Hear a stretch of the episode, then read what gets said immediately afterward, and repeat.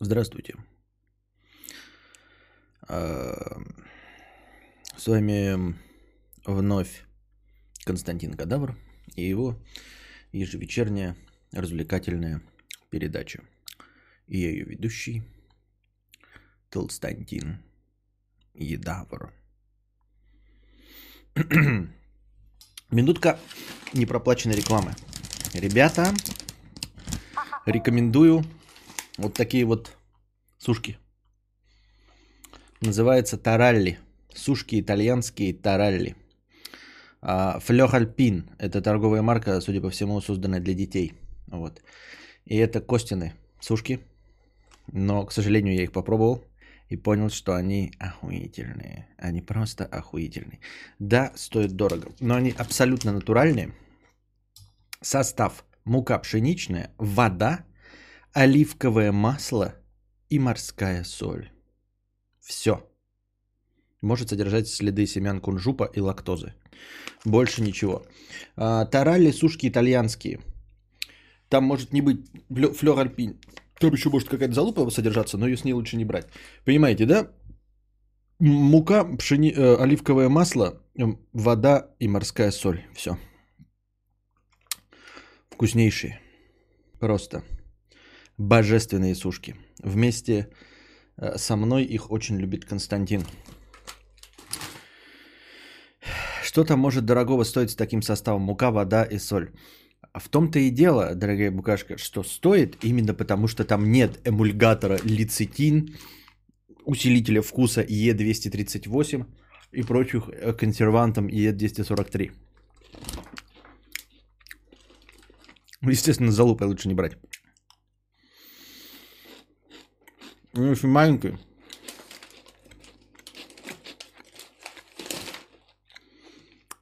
Выглядит вот так. Но вкус божественный. Божественный.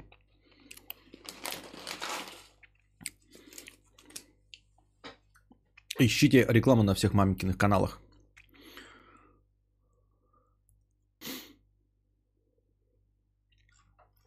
Итак, начнем с ответов на вопросы. А там посмотрим. Спорим, Костик вырастет худеньким мальчиком. Почему? У Кости Шиза придумался еще одного Кости, только ребенка. Шуе. Так, да. Э, На чем мы там вчера остановились? Несколько человеков 50 рублей за проезд. Э, эм, Бедный неудачник. На аудио вообще пох. Это я, по-моему, уже читал. Бедный неудачник 52 рубля. Костя, а зачем тебе две ручки, две камеры, куча наушников, несколько разной или одинаковой обуви и еще две ручки? Это какая-то шиза. Так. Александр Шарапов, 50 рублей. Образы в голове тоже неточные. Они основаны на твоем опыте, твоих ассоциациях. Передав один образ без контекста и твоего личного жизненного бэкграунда, ты получишь те же урывки информации, как и предложения из слов. Я же и сказал, что в моей голове, естественно, образы, тоже подчиняющиеся языку. Я об этом говорил, я даже и не спорил о том, что если мы избавимся с вами, вдруг я избавлюсь от языка, то я смогу мыслить какими-то другими образами. Я-то не смогу, я говорю, что а, принцип совершенно другой. О чем вы говорите? Ты почему мне приписываешь какие-то эти, какие-то свои умозаключения? Ну и тем более мы эту очень интересную душную тему уже закончили, поэтому не будем к ней возвращаться. Потлатый саквояж 50 рублей. Константин, вот как воспитывать детей без ужасных мер в виде криков и избиений? Меня била моя мать и орала на меня все детство. Сейчас это продолжается с моим маленьким братом, мне 16, ему 6. Надоел весь этот мат, ругань, крики, драки. Хочется узнать твое мнение по этому поводу. Удачного стрима. Ну как тебе сказать? А, во-первых, э, я не знаю, для чего ты задаешь этот вопрос, но надеюсь себе на будущее, потому что ты-то свою мать уже не изменишь, и ты ничего не сделаешь, чтобы она не орала на твоего младшего брата, да? Ну, можешь и, конечно, пиздюлей вставить, но я тебе этого не рекомендую делать. Но в целом, а, живительные пиздюля, они как бы помогают в общении со всеми. А, это, конечно, не совет, ни в коем случае не рекомендация, это так, для альтернативной вселенной. Вот. А, как воспитывать детей без ужасных мер, криков и избиений? Что значит, а для чего нужны ужасные крики и избиения? Они не работают. Вообще, в принципе, да? То есть, я не знаю, для чего я тебе это объясняю. И как должен эм, мой ответ чем-то тебе помочь. Вот ты, очевидно, понимаешь, что избиение, крики э, – это плохой метод, потому что ты понимаешь, что на тебя это, в общем-то, не сильно подействовало и не сделало тебя лучшим человеком. Ты это и без меня знаешь. Вот, поэтому осуждать неправильное поведение бессмысленно. Дальше, идем по, э, к правильному поведению. Смотрите, почему э, орут и кричат? Для того, чтобы достучаться до какого-то человека и для того, чтобы он сделал то, что ты от него хочешь. А кричишь и ругаешься ты, когда он это что-то не делает. То есть э, кричишь и ругаешься в качестве наказания. Если мы обратим внимание на взрослый мир, то крики, э, вонь, шлепки и ругань э, это не методы наказания, например, государством гражданина. В суде на тебя никто не кричит. Судья не машет руками, не говорит, что ты пидорас, хуесос, тупица, дрянь проститутка, наркоман, бестолочь. Ничего этого судья вообще не произносит и уж тем более на тебя не кричит. И даже не бьют. Они тебя сажают в тюрьму. И это достаточно страшное наказание, чтобы преступники этого боялись и остальные люди тоже вели себя более или менее законно. Вот, это я к тому, что инструменты бывают. А, для того, чтобы самому в этом разобраться, нужно, конечно, почитать книжки по современному воспитанию детей. Но, в общем-то, они сводятся к тому, что а, кричать э, и использовать те, тот инструментарий, что был у старшего поколения, это бессмысленно, потому что а, вообще крик, он свидетельствует о бессилии. Это кричи, кричишь ты, имея желание добиться чего-то от э, ну, маленького, маленькой личинки человека, но на самом деле просто признаешься в своем бессилии, потому что у тебя нет других методов. Вот, ты просто кричишь, повышаешь голос, и это ни к, ни к чему, в общем-то, не приводит. А, воспитывать нужно так, чтобы ребенок был в семье, э, в, люби, в любящей семье. Вот, и тогда он будет дорожить отношением с тобой. Если ты его о чем-то просишь, а он не выполняет, ты расстраиваешься визуально расстраиваешься, на словах расстраиваешься, говоришь, я расстроен, что ты не сделал то, что я тебя просил, или поступил вопреки устоявшимся в нашей семье правилам. Я расстроен. И если ребенок тебя любит, а любит он тебя, потому что ты его любишь, то его будет печалить то, что ты расстраиваешься. И он постарается тебя не расстраивать. Понимаешь? Поэтому он будет делать все, чтобы тебя не расстраивать, потому что он тебя любит. А любит он, потому что ты его любишь. А если ты кричишь и бьешь, и, в общем-то, ваши отношения, конечно, это в какой-то мере любовь, но его совершенно не беспокоит, когда ты расстраиваешься. Потому что ты расстраиваешь его, крича на него, обзывая или используя силу. Поэтому, когда ты расстраиваешься, он тоже никак на это не реагирует. Соответственно, ты можешь ругаться, орать, плакать и бить его, это будет иметь один и тот же результат. Поэтому, прежде всего, нужно начать с любви, да, чтобы выстроить вообще такое отношение, при котором ты можешь показать ребенку, что ты расстроен, и он от этого тоже будет расстроен. Как-то так примерно это работает на данном этапе. И к этому мы стремимся. То есть надо дать такую любовь, чтобы ребенок не хотел тебя расстраивать. Вот. А если он что-то сделал, он увидел, что ты расстроился, и он расстроился вместе с тобой. И ему тоже не понравилось, что он сделал что-то не так. Каким-то таким вот образом. Что-то мне кажется, что это только в теории работает. Ибо и как будет реально, неизвестно. Знаю семью, в которой э, любовь осисяй, а дети уже взрослые настолько на шею сели из-за этой любви. Ни во что не ставят родители и веревки вьют. А, ни во что не ставят родители и веревки вьют, это не значит, что у них нет любви. Вот. И это не значит, что у них какие-то неправильные отношения. У нас поставлена одна проблема. Бьют детей, ругают и, ругают, и матерят матом. Вот, в той ситуации, которую ты описала, э, дети вполне возможно счастливые выросли. Какая задача стоит перед родителями? Вырастить счастливого ребенка? Ну и пусть он вьет, вьет из тебя веревки, да? Ты можешь сам отстаивать свою позицию, чтобы он не вил из тебя веревки. Это никак не коррелирует с тем, бил ты его в детстве или не бил. Понимаешь? Нас спрашивают, как э, э, здоровое воспитание работает. И при этом ты преподносишь как что-то плохое, что они ни во что не ставят. Что значит ни во что не ставят? Ни во что не ставит э, на американский язык переводится как абсолютно самостоятельный человек, э, который поступает так, как ему нужно, а не так, как ему родители скажут. Э, да, такая, в общем, задача передо мной стоит, чтобы э, Константин не обращался к авторитетам. В общем-то, поступал правильно, но, ну, конечно, там с оглядкой, но в целом правильно. Я имею в виду, поступал так, как ему нужно, а не так, как, э, а не так, как захотят мои комплексы. Понимаешь?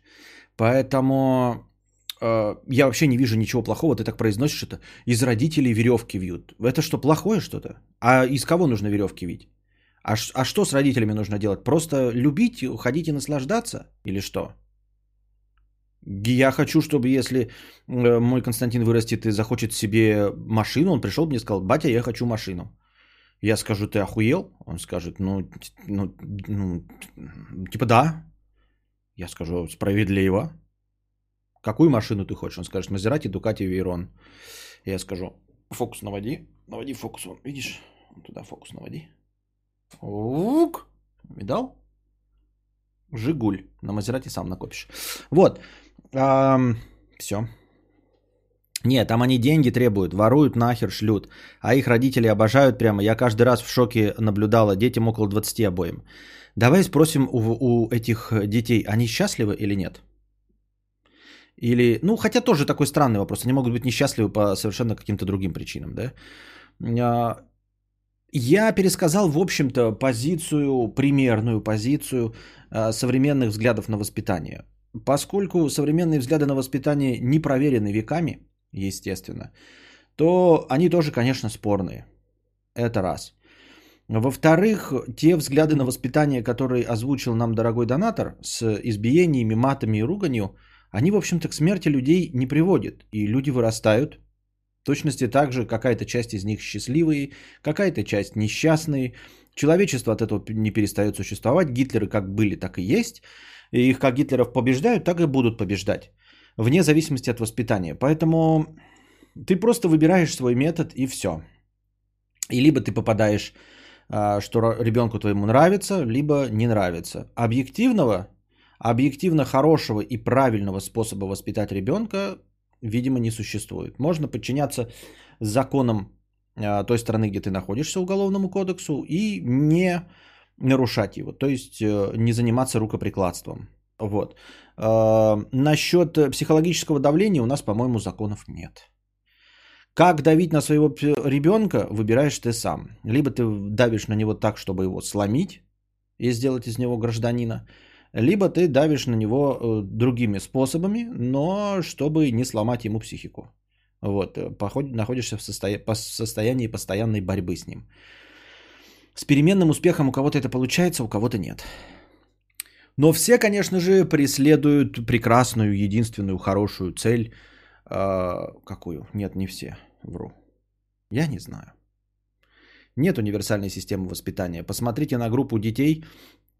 Они уже каждый со своим характером. С некоторыми можно договориться, другим нужны целительные подзатыльника. Ну, целительные подзатыльники мы не одобряем в современном мире. А, но в целом э, взгляд-то да, правильный. Вот. Точности также можно заметить, что как, как дети отличаются, некоторые кричат э, с детства, да, и объяснить это тем, что мама недолюбила, ну, не получается. Мама недолюбила, это можно сказать, в 16 лет ты там а, депрессивный или веселый, или еще что-то пятое-десятое. Но в основном ты видишь и ну, наблюдаешь ребенка таким, какой он есть с самого начала. Вот наш, например, Константин капец не улыбчивый вообще. Он улыбается только нам и крайне редко. Вот. А все, кто его видит снаружи, думают, что он у нас очень серьезный. Он постоянно вот так вот смотрит. Вот. Ну, типа, я так смотрю, я таким образом щурюсь. Может быть, он тоже таким образом щурится. Может, он таким образом защищается от солнца. А, он не веселый и не шебутной, чтобы лезть на, в каждую дырку, там, да, приставать к детям, ничего подобного. При этом мы не воспитывали его э, как закомплексован, типа, ой, не трогай там или еще что-то. Мы ничего ему не запрещаем. Вот. При этом он никуда не лезет. Пока, пока. Но, тем не менее, у него уже есть какие-то черты. Понятное дело, что потом может все измениться, и в 4 года это будет конченый хулиган, да? Но э, на данном этапе он уже отличается от других детей. Хотя он еще не понимает, то есть мы ему не можем пока запрещать чего-то, чтобы он боялся там что-то делать. Потому что он еще пока наши ему советы, он их не понимает в полной мере. Он понимает там, папа, мама, дай пить, вот есть на коляске кататься. То есть э, даже предположим, что я там что-то подскрываю, у него слишком маленький возраст, чтобы я мог на него и сейчас пока еще наложить свои комплексы. Я просто не мог их наложить чисто технически, потому что у нас нет еще пока взаимодействия языком, чтобы он понимал. И все. Ну, естественно, мы его не бьем. Поэтому вот он сходит серьезный, да, э, к детям не пристает, не веселится, не улыбается, хотя люди ему там, там машут, улыбаются, он не, им не улыбается. Почему? Почему? Да, ну, вот такой характер у него складывается. Без нигде, без ничего. Где змей? Да. А, серьезно ли, я бы назначил каким-нибудь депутатом. А лишение каких-либо ништяков не рабочая стратегия? Рабочая стратегия, вполне себе рабочая. Мне кажется, рабочая стратегия. Я во всяком случае не вижу. А, то есть использовать в качестве наказания а, лишение каких-то развлечений, я думаю, что нормально. Но не каких-то таких там развлечений, но типа не э, окончательное э, там вырвать провода от компьютера. Но если мы, например, ему разрешаем играть, положим, за компьютером 2 часа в день, то, естественно, за проступок можно лишить его в какой-то день поиграть. Вот, за то, что вот поступил, и все. И это не нарушит его психику, не сломает, но при этом он поймет, что за что-то там следует какие-то наказания. Но, например, э, мы еще над этим не думали. Я, во-первых, говорю, у меня же с памятью очень плохо. Я читал всю книжку, мне сейчас надо заново читать, вот ее уже приступать надо, потому что мы близимся к началу вот двухлетия. Поэтому надо опять читать и, и разбираться еще раз, как и что там нужно поступать. Но в целом, например, без привязки к современным методам воспитания, я, например, э, странновато относился всегда к тому, что вот что-то разбил ребенок. Я просто не понимаю, как можно... Я еще в ТикТоке смотрю, и там, значит, такие нарезки, типа «малой попал». Значит, ребенок идет, там что-то вот такой тоже маленький, 4-5 лет, задел, упала кружка. Ну вот как можно ругать ребенка за то, что упала кружка? И дело не в том, что вот он баловался, бегал и все остальное. Просто я кружки роняю и ломаю. Вот я здоровый лоб. И меня жена не говорит там ты рукожоп, дебил или еще что-то такое. Потому что, э, ну, разбил и разбил. Да, но типа в советские времена нам же постоянно, да, было за что-то ты сломал, разбил, обязательно надо тебе пиздюлей вставить. Я в этом, вот, вот этого я принципиально не понимаю, потому что вещи ломаются и падают. В этом нет ничего такого. Ты просто сломал и разбил. Вот э, я сломал и разбил экран телефона. Рукожоп ли я? Ну, типа, да. Я сам и пострадал, да. Ну, а вещи, они есть вещи. Они, собственно, будут падать и ломаться. То есть я не понимаю, как ребенка, что, воспитать в нем э, любовь э, к, к вещам, какую-то бережливость. Я думаю, что она так не воспитается. Я думаю, что это есть игрушка, и он ее сломал, и она теперь больше не работает. Вот. Но до какого-то определенного возраста он не поймет, что игрушка сломана, потому что вот он сейчас берет, мы там идем на площадку, и там сломанные машины. Он с ними играет как с целыми. Ему вообще пофигу, э, что у машины нет колес. Он видит общую форму и думает, что это машина, и она едет. Он ее все равно двигает руками. И то, что у нее колес нет, ему совершенно все равно. Поэтому, когда он сломает что-то, он не понимает, что оно сломано. Для него оно выполняет свою функцию и задачу играть с этим. И все. Поэтому ему совершенно непонятно. И доносить вот до такого маленького ребенка, что он что-то важное сломал, это как-то бессмысленно абсолютно, мне кажется. А потом, когда он, а, например, подрастет, предположим, да, и ему дали планшет, подарили планшет, и он этот свой планшет, вот видос был какой-то, да, а, типа пацан с планшетом на лодке с э, отцом катается, и вот он, значит, э, этот планшет роняет. И там все типа пишут, вот сейчас он люлей получит от отца. Положим, это его планшет, да? Ну, если это мой планшет, то я его не дам э, в общественно опасное место на лодке. Я скажу, это мой планшет. Есть такое, кстати, в современном понимании, что нельзя все ребенку давать, просто можно говорить нет. Надо научиться говорить нет, без объяснений. Просто нет и все, потому что это мое. Вот мой планшет, я тебе его не дам. Если ты хочешь, выпрашивай у меня планшет, я тебе его рано или поздно куплю. Но свой планшет я ему не дам в общественно опасное место, если я не уверен в том, что он выдержит. Я ему скажу. Он скажет, можно в лодке покататься с планшетом? Я говорю, мой планшет? Я говорю, нет, не дам. Дома, пожалуйста, на диване с моим планшетом я тебе разрешаю играть, а в лодке нет. Все. Закончили на этом разговор. Если это его планшет, я говорю, ты можешь его уронить, планшет в воду, и будешь ждать, когда мы тебе купим следующий но мы его сразу не купим. Понимаешь, поэтому твоя вещь. Если ты ее сломаешь, потеряешь, утопишь, то ты лишишься вещи и просто не будешь ей пользоваться. То есть ты лишишься своего развлечения. Поэтому, когда ребенок утопит свой планшет, я, во-первых, ему не буду говорить «я же говорил», потому что это самое стрёмное, что может быть. Никогда не используйте «я же говорил».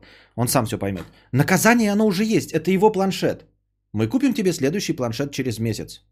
Ты месяц будешь жить без планшета. Ну, потому что ты свой утопил, ты его утопил. Вот оно тебе. Тебе не нужно ругать уже больше. Тебе не нужно наказывать. Ты просто каждый вечер теперь не будешь играть в планшет, потому что у тебя его нет, ты его утопил. Смысл кричать, там что-то, вот и все остальное. Я как-то так, пока, пока на это так смотрю. Не трави душу, мой Болтус 2 iPad расфигачил. Один был нулевой. Ну, как я и говорю, если э, он расфигачил свой iPad, да, то он ждет следующего и страдает из-за того, что у него нет. Если он расфигачил твой iPad, то, ну, в первую очередь надо смотреть и винить самого себя. То есть смысл э, ругать ребенка, э, значит, не стоило ему рано давать этот iPad, вот и все. Ну, типа, я не виню тебя, понятное дело, да, Светлана, да? То есть каждый для себя выбирает. То есть я, например, могу рискнуть и дать ребенку, я ему даю что-то, да, и он может уронить. Я просто, когда ему что-то даю, я уже, типа, по Карнеги мысленно с этим прощаюсь. Вот что я не готов с, э, потерять, то я ребенку не даю. Я не даю ребенку свой телефон, чтобы поиграть. Потому что я не готов вот сейчас раскуячить и ремонтировать его экран. Поэтому я просто ему ни при каком раскладе не даю. Он, ну там, две секунды похнычно поймет, что, ну, когда я говорю нет, значит нет. Вот. Но я ему, вот он, допустим, допустим лезет, да, вот пульт от э, этого, от кондиционера. Он мне нужен? Нужен. Но ребенок хочет, и я вот рассматриваю. Вот пульт от кондиционера стоит там 1500 рублей, например. Я не знаю, рублей 800, наверное, стоит, даже меньше. Ну, положим 1500. И я сразу такой думаю, ну вот он сколько, что может? Если сейчас бахнет, вылетит батарейки, ну вставлю. Так, чтобы расфигачить его до полного слома. Ну, может, конечно, но это крайне маловероятно. Я рассчитываю у себя какие-то э, представления о том, насколько это вероятно, и даю ему этот пульт. Если он его сломает, ему ничего за это не будет, я просто потрачу 1500 рублей и все. Не, не то, что мне денег не жалко на него. Э, это мой выбор. Это моя ответственность дать ему пульт. Моя ответственность дать ему пульт. И когда я дал ему пульт, и он его сломал, это не его вина. Вот. А, это как вот кошка, да, кошка захотела пульт, я от нее его спрятал. Если я оставил пульт на полу, и собака съела пульт, разгрызла, это моя вина, а не собаки. Потому что собака ничего не решает. Собака с какой-то долей вероятности может съесть пульт или не съесть пульт. Я человек разумный, я могу положить пульт на полку, докуда собака не дотянется. Если собака дотянулась до пульта, это моя вина. Поэтому расстраиваться должен я, что я потерял свой пульт. Если я даю ребенку пульт, я с ним мысленно прощаюсь и готов заплатить полторы тысячи рублей за этот пульт. Вот, поэтому какие-то вещи я ему не даю сознательно. И все. Вот. Я даю ему, давал ему, сейчас его не интересует пока джойстики, но когда он хотел, я джойстики ему давал, они, он, с высоты своего роста он не может вот так уронить, чтобы сломать. Все. Ну и старые вот эти, да, советские, стояла ваза, ребенок там вазу расфигачил. Ну, вазу расфигачил, черт, за, зачем ты завел ребенка с вазами? Убирай вазы. Либо пускай ваза стоит до конца, но тогда э, ты просто принимаешь, что ты эту рано или поздно вазу можешь потерять. Все. Ты просто можешь потерять эту вазу. То есть легко и просто. Ты заводишь ребенка, ты наклеиваешь на углы, значит, какие-то липучки, чтобы он э, головой не ударился, да? Ставишь какие-то там преграды, чтобы он печку не включил. Соответственно, если у тебя есть хрупкие предметы, которые тебе дороги, ты их делаешь недоступными для ребенка. Если ты оставляешь их доступными, значит ты согласился, что рано или поздно можешь их потерять. Тебе не нравится, что твои прекрасные хрупкие предметы стоят, вот коллекционные фигурки, их могут сломать, не заводи нахуй детей. Сиди, э, в это, будь child free, вот, э, ставь себе спираль в очко, и все прекрасно. Как-то так. То есть ты когда заводишь ребенка, ты, в общем-то, соглашаешься, что хочешь себе вот нового человека, который на начальном этапе будет абсолютно неуправляем.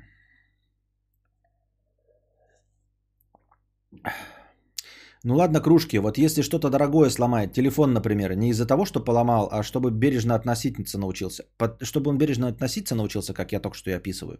Ему нужно давать его вещи, которые ему нравятся и которых он будет терять, а не свои вещи. Понимаете? Чужие вещи не жалко. Их и мне не жалко. Вот я бережлив к своим вещам. Но если мне скажут, вот, Константин, ты будешь, если ты сегодня неосторожно поешь например, просто вот такой пример, прилетели инопланетяне, мои любимые, да, и говорят, Константин, ешь осторожно гамбургер, чтобы не капнуть соусом. Если ты капнешь соусом, то мы сожжем твою машину Volkswagen Polo Sedan. Я буду крайне осторожно есть бургер. Я, конечно, не откажусь от него, потому что я бургер очень люблю, но буду крайне осторожен, поедая этот бургер. А если мне скажут, «Э, Константин, пожалуйста, эм, ешь осторожно этот бургер. Если ты капнешь соусом, то мы э, сожжем Volkswagen Polo седан Кирилла э, Туровца. Да мне похуй вообще, я. Да хоть пускай валится. Мне насрано на, на твой Volkswagen. Ну ты понимаешь, да, это не оскорбление, это просто потому, что это не моя вещь. Соответственно, э, воспитать в ребенке чувство э, бережливости можно только давая ему его вещи. Его вещи которыми он пользуется и которые ему нужны в целости и сохранности. Он никогда не будет относиться к твоему телефону бережно. Зачем? Это же твой телефон. Так в точности я не отношусь бережно к твоему автомобилю. Вот и все. Я отношусь бережно к своему автомобилю, а на твой автомобиль мне насрано. И это здоровое отношение, мне кажется. Такое же отношение я хочу воспитать в ребенке. Поэтому если мой ребенок сломает мой телефон, то по единственной причине. Я ему дал этот телефон. Или он до него добрался. Скажете вы, я ушел, я его спрятал, а он его нашел и сломал.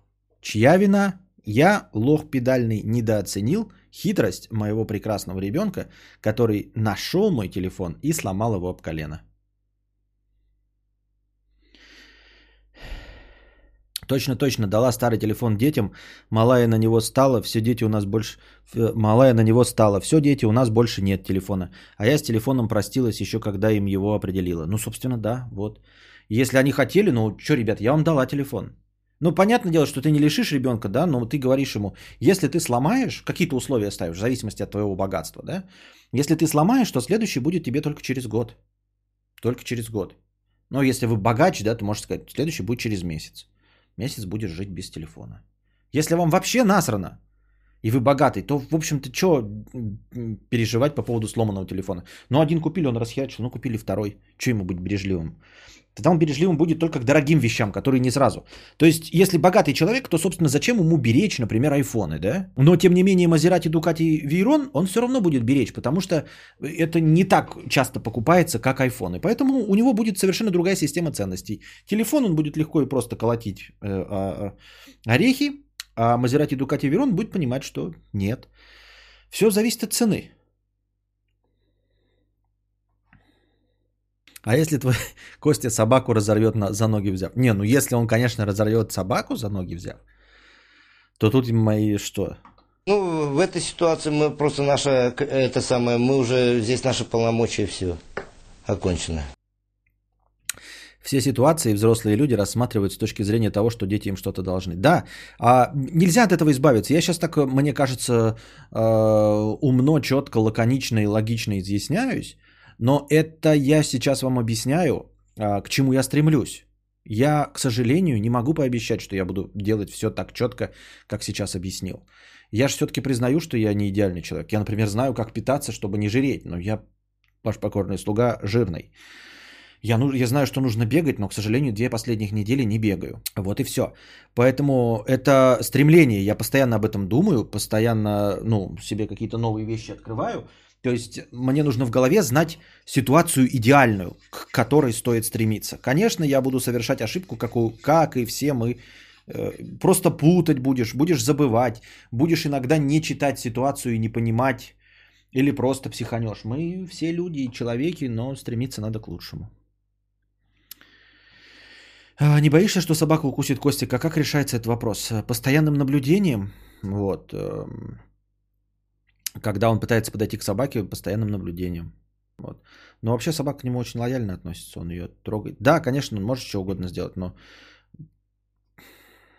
Ну, стараемся смотреть за этим. Он, в общем-то, не очень любит собаку, чтобы с ней играть. Он так может не подойти. И раньше еще хоть лицо трогал, когда совсем маленький был. А сейчас уже не проявляет такого интереса, чтобы, знаете, руками в зубы лезть или что-то такое. Нет, ну просто там подойти ее по животу вот так погладить. Ну, как он себе представляет процесс глажения. Сегодня какие-то нормальные темы не про памперсы будут. Я уже 15 минут жду что-то не про овуляшек. Про видео, где ребенок утопил iPad. Там прям батя его видео э, выложил. Скорее всего, он адекватный, если может ребенку купить iPad. Ну, типа, да, да, да, да, да. Не, ну все равно нужно покупать iPad и говорить. Э, это, кстати, вот какая-то система. Э, я четко ее не помню, я ее придерживаюсь, но я почему-то позабыл ее, мне жена все время говорит – нужно ребенку не говорить. Я не знаю, честно говоря, не, не, не до конца. Надо в книжке прочитать мотивационную часть, потому что я не очень ее понимаю, хотя придерживаюсь. А, я не, вот когда ребенок что-то делает опасное, ты говоришь ему, а, не, типа нельзя, что ты упадешь, ты упадешь. То есть ты его не программируешь на падение, а говоришь, будь осторожней, ты можешь упасть. И тогда тебе, может быть, будет больно. Потому что на самом деле он может, вот это мои может быть, да, те самые 86%. Потому что на самом деле он может упасть и ему не будет больно. Вот. И твои слова будут, по, по идее, ложью. Поэтому ты его просто предупреждаешь. Не говоришь там, типа, э, не бегай, упадешь. Констатирую факт. А будь осторожен, ты можешь упасть и, может быть, будет больно.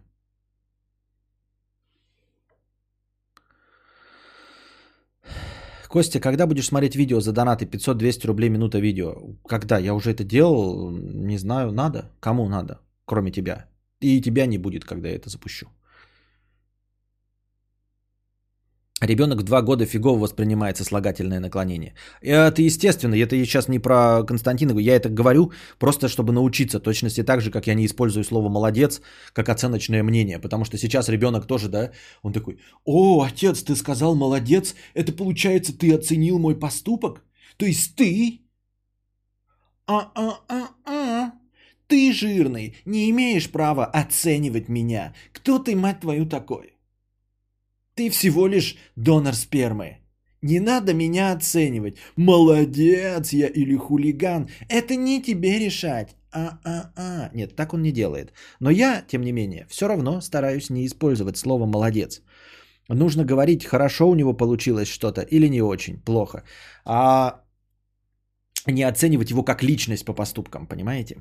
Вот. Тем не менее, как я понимаю, он еще пока этому не подвержен и ничего для себя не представляет. Вот. И надо заранее учиться и, и заранее вот эти сослагательные наклонения тоже принимать, чтобы когда он начал уже понимать, э, он видел, что может что-то случиться, что он предупрежден, вооружен. Вместо молодец нужно говорить, отлично сработал еблан. Костя, как считаешь, школа перевоспитывает на Да, конечно, конечно, конечно. Я же говорил, что э, все наши в итоге методы воспитания, они упрутся в воспитание средой. Мы можем что угодно тут в семье делать, но в конечном итоге мы можем только максимально это подарить любовь и повлиять на не более чем 40% его личности. Я уже это неоднократно говорил. То есть, если мы максимально будем прилагать усилия, э, то мы сформируем его личность на 40%. Если мы будем где-то там попустительствовать, то еще меньше. Но при максимальном приложении усилий лишь 40% зависит от нас. То есть я специально говорю, что это меньше 50%. То есть мы даже не наполовину ее сформируем. Все остальное это будет среда, окружение, друзья, телевизоры, пропаганда, YouTube, все что угодно. Вот. А, единственное, на что мы можем повлиять на 96%, это на то, насколько он будет долюблен. То есть он по идее, в лучшем случае, должен всегда чувствовать в нас э, любовь и опору, вне зависимости ни от чего. Наша задача просто любить. Это самое главное. Остальные ошибки мы можем совершать, и у нас есть э, э, пути для отступления, потому что все равно его будет формировать среда, общество, книжки, литература. Ну, вы поняли, да? Все, что вокруг его. Поэтому, конечно, мы не будем использовать слово молодец. Он придет в первый класс, и ему сразу училка скажет молодец, оценивая его. И все. Или скажет тупо звон.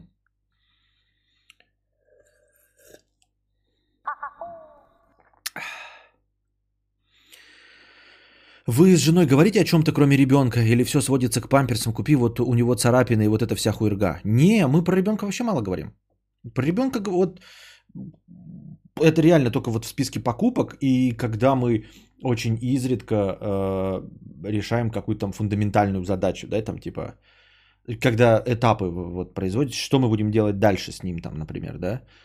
Не, очень редко говорим. Про ребенка вообще редко говорим.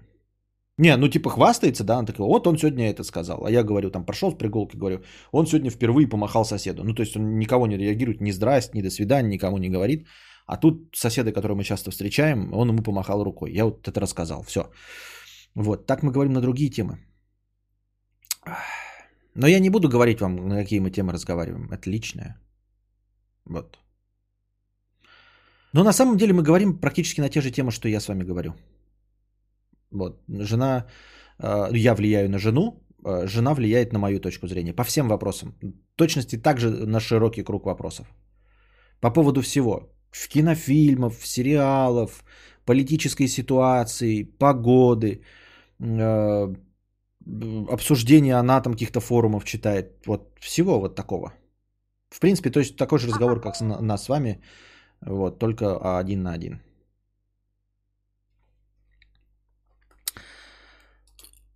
А ребенок, ты говоришь, вот это, типа, купи памперсы и царапина, это, ну, типа, мы же все время дома находимся это все равно происходит, ну, а, может быть, так оно бы и было, если бы, например, я ходил на работу или жена бы ходила на работу, то, например, один бы сидел, а потом бы все рассказывал, все, что произошло за весь день. А так мы все время друг с другом на виду, понимаешь? Поэтому не имеет смысла ему, ей говорить про мои про царапины, потому что я их и так вижу, и если что-то произошло, то я слышу, в какой момент это произошло. И все. Лучше уж кинобред слушать. Так. Мое лицо подставка для пизды с покрытием комиссии 99 рублей. Хэштег новая политика и быстрый Ауди. Ну, кстати, мы сегодня начали еще пораньше, 22.15. Можно было еще раньше, но вот я пока тоси-боси. Э, надо было съездить в магазин. Мог бы в 9 начать, но 22.15 тоже неплохо.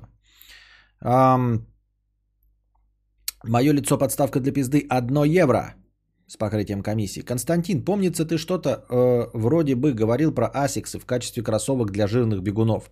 Я купил себе год назад модельку GT 2000 или типа того, но не сказал бы, что ощущаю эффект бега по вате, как ты говорил. А по описанию на сайте они все ебать беговые. Так какую же модель взять? Ну, я читал про то, что бег по вате это конкретно моя модель.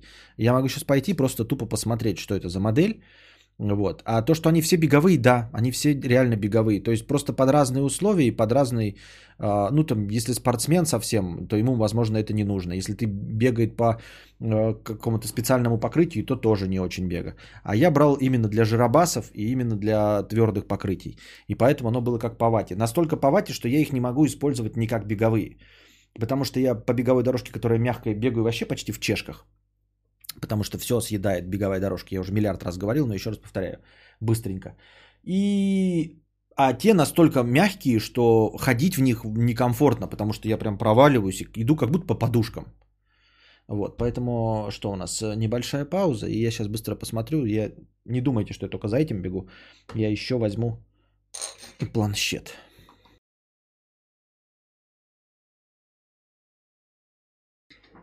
Так, Модель э, Asics Gel пробел Каяно пробел 23. Гель Каяно 23, э, модель, э, ну там написано циферками артикул, Т646Н. Тимофей 646 Николай. Просто напишите в гугле Тимофей 646 Николай, и вам выйдет э, сразу же кроссовки эти. вот такие у меня. Так. На чем я остановился? А, так, счетчик идет, все нормально.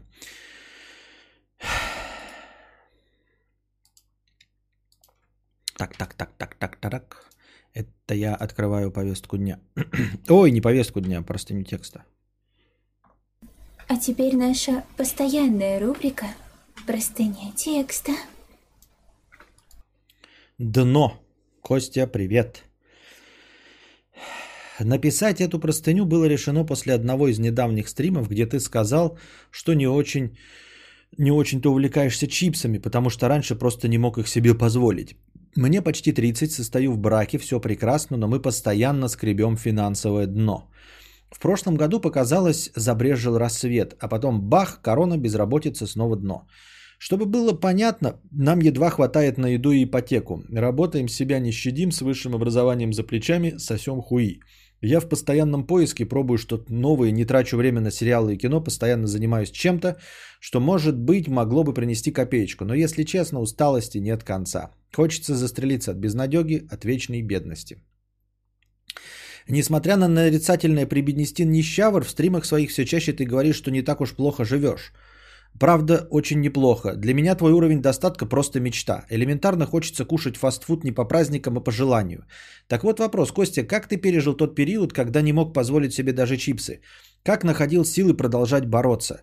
Что говорил себе, когда видел ценник на чипсы и свой кошелек? Я знаю, ты обычно не советуешь ничего на этот счет, потому что полагаешь, что находишься не в том положении, но все-таки как перестать жрать землю? Где, блядь, водятся все эти бабки на Теслы, Мазерати, Букати, Куколды? Может быть, ты вспомнишь какую-то свою ошибку? Вот ты жил, жил и сейчас понимаешь, что была конкретная вещь, которая мешала тебе начать зарабатывать нормальные деньги. А потом ты это пофиксил и пофиксил и получилось. Что, блядь, делать? Как, блядь, жить? Твой верный нищий слушатель вот уже 7 лет, помню даже чувака с низким, с ником «Стройка на даче» а на самом деле ничего не делать. И я не ощущал э, в то время, когда у нас было мало денег, мы не ощущали себя нищими. Нет, это было, конечно, да, но это точности точности так же, как и сейчас. Вот, например, я говорю жене такой, блин, я не могу себе позволить мотоцикл за 800 тысяч рублей. Ну, я и за 200 не могу, но это потому, что я там не хочу копить и все остальное. А, за 800 тысяч рублей не могу себе позволить мотоцикл. И тогда мы говорили о каких-то гораздо более приземленных вещах, на которые тоже не хватало денег. А, такого отношения, как у тебя, застрелиться и что это вот полное дно, а главное безвыходное дно, не было такого ощущения вообще. Ну вот просто не было и все такого ощущения. Тупо жил, ты, ну насколько есть и все. Вот сколько есть, все в радость. Ну не в радость, конечно, да, Хотелось, конечно, гораздо большего, но я на самом деле не ожидал, что может быть лучше. Мы тупо никогда не жили э, с ожиданием того, что можем зарабатывать больше. Вот, наверное, к чему все сводилось. Поэтому такой проблемы, как, знаете, типа э, нищета, из которой мы не можем выбраться, э, не было такого ощущения, просто потому что, ну, типа, так и должно быть. Ну, мы не олигархи, мы с женой одинаково относимся к, к перспективе нам быть предпринимателями. Она точности такой же торгаш, как и я. Мы оба с ней вместе пытаемся что-то на Авито продать, и у нас из рук вон плохо получается. Мы понимаем, что предпринимательство абсолютно не наше. И мы, даже будучи с гораздо меньшим достатком, мы просто думали такие, ну типа, ну потому что мы, ну бедные, все. Не потому что у нас что-то не получается, а, а просто потому что, ну вот мы такие, все. Ну, как жаловаться на то, что часто идут дожди. Вот в, в Лондоне часто идут дожди, или там в Санкт-Петербурге часто идут дожди. Что ты сможем с этим поделать? Никто в Петербурге не переживает от того, что часто идут дожди. Поэтому у нас никогда проблем не было с тем, что мы мало прилагаем усилий. Нет. Мы столько зарабатываем просто потому, что мы вот такие люди, и больше нам не светит, и все. То есть, э, может быть, просто пересмотреть свой взгляд на вещи и смириться в хорошем смысле этого слова. А, ну, не станем мы писателями, и Чеховыми, и Спилбергами не станем, и Ургантами, я не имею в виду Сашу Спилберг, я имею в виду режиссера Стивена Спилберга. А, никем мы не станем, и надо с этим смириться, потому что мне сейчас такое кажется ощущение, что ты говоришь, вот мы на дне, это как будто бы ты был где-то там на вышине, на высоте, и потом скатился. И вот никак не можешь заново раскрутиться. А с чего ты взял, что тебе следует заново э, э, раскручиваться. Огромная часть людей живет просто, чтобы сводить с концы с концами. Только не нужно смотреть на это как э, на то, что ты хуже кого-то. Нет. Просто вот ты занял свою нишу, и все. Ты в своей нише, и больше ничего. Ты не, э, не, не, не дорабатываешь, не твои друзья успешнее тебя, а ты занял свою нишу. Вот, муравьед не может бегать как гепард. Муравьед ест муравьев. Все. Переживать из-за того, что ты муравьед, было бы странно.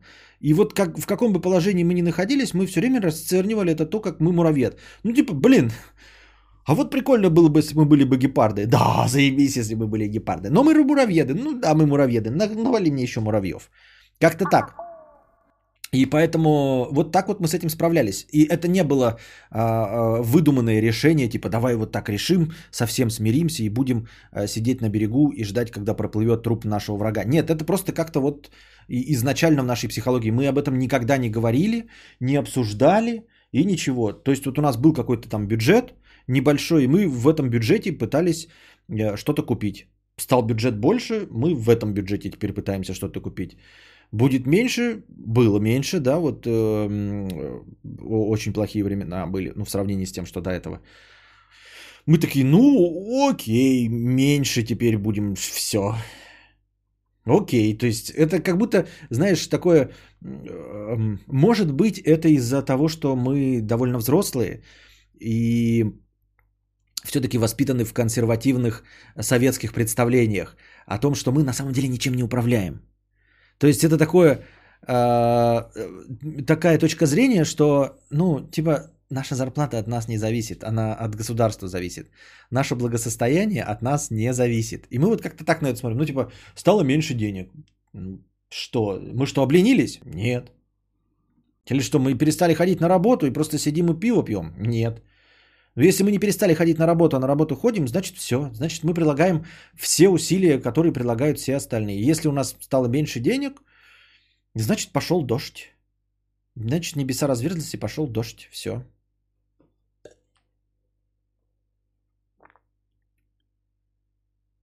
Как-то так.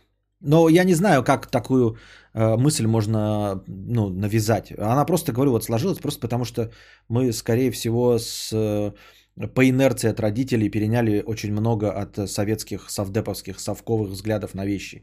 Поэтому ты когда в советское время живешь, да, и ты не богатый, как, например, какая-нибудь номенклатура, не думаю, что кто-то в советские времена переживал из-за того, что он не может стать номенклатурой, потому что он не мог никак стать.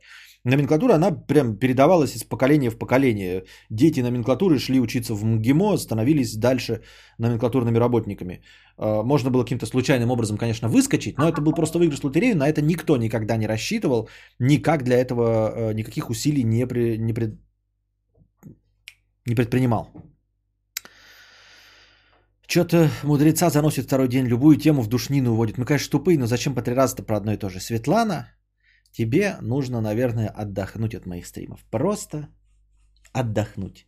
Ты просто начинаешь э, предсказывать все, что я могу сказать, э, отвечая на любой вопрос.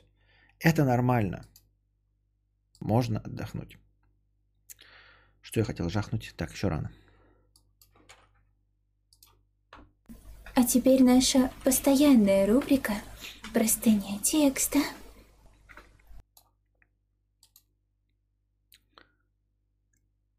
У меня подобный период был, многое зависит от того, где конкретно живешь. Ты верно сказал, м, поменять отношение к ситуации помогает, если что, этот чел может написать мне в ЛС. Можешь написать в ЛС, ну как, куда ты будешь писать в ЛС, я не знаю. Лапи-лапи. Про протесты в мире.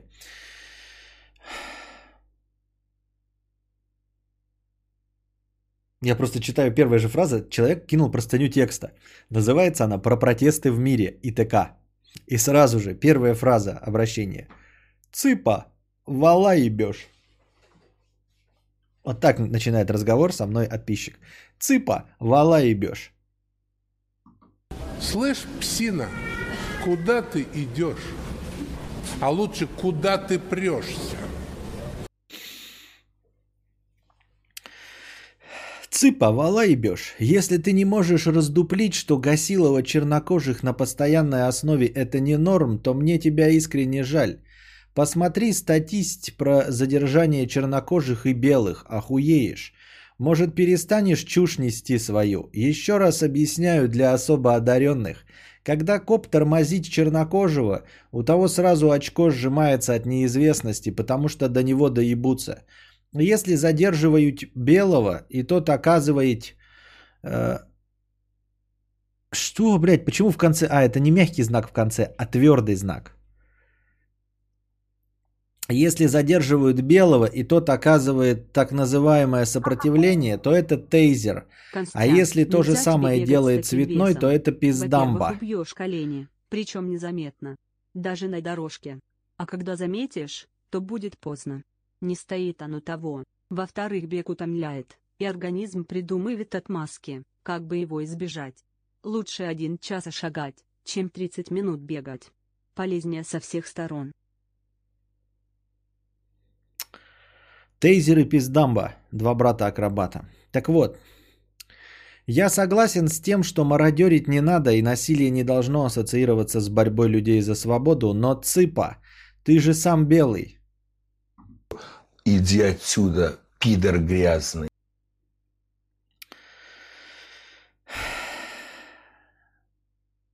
Что бы ты лепетал, если бы на тебя смотрели как на говно и человека второго сорта? Вряд ли ты был бы так резок в своих высказываниях по отношению к протестам. Алло, дядя, то есть ты считаешь нормальным гасить человека за 20 баксов? Если бы это был белый, никакого удушения не было бы. Или, по крайней мере, оно не длилось бы 8 минут. Почему другие страны подключились к этому? Потому что ёбана. Люди устали от постоянной несправедливости по отношению к себе. Народ начинает поднимать голову. Это не закончится до тех пор, пока чепушилы в погонах не перестанут гасить мирное население из-за цвета кожи. Акстись, о чем ты вообще говоришь-то, я не могу понять. Черные у тебя негры, белые кто тогда? Ебанутый сыч ты. Хотя о чем можно говорить, если человек называет черных неграми? Может себе э, представить, что такое за слово чепушила бородатая. Их веками ебали не за хуй собачий, а ты их неграми называешь. Кто ты? Ты петух. Вот перестаньте быть петухами. Это мое, так сказать, э, мое, мое послание такое. Месседж. Месседж. И глядишь, в России дела наладятся.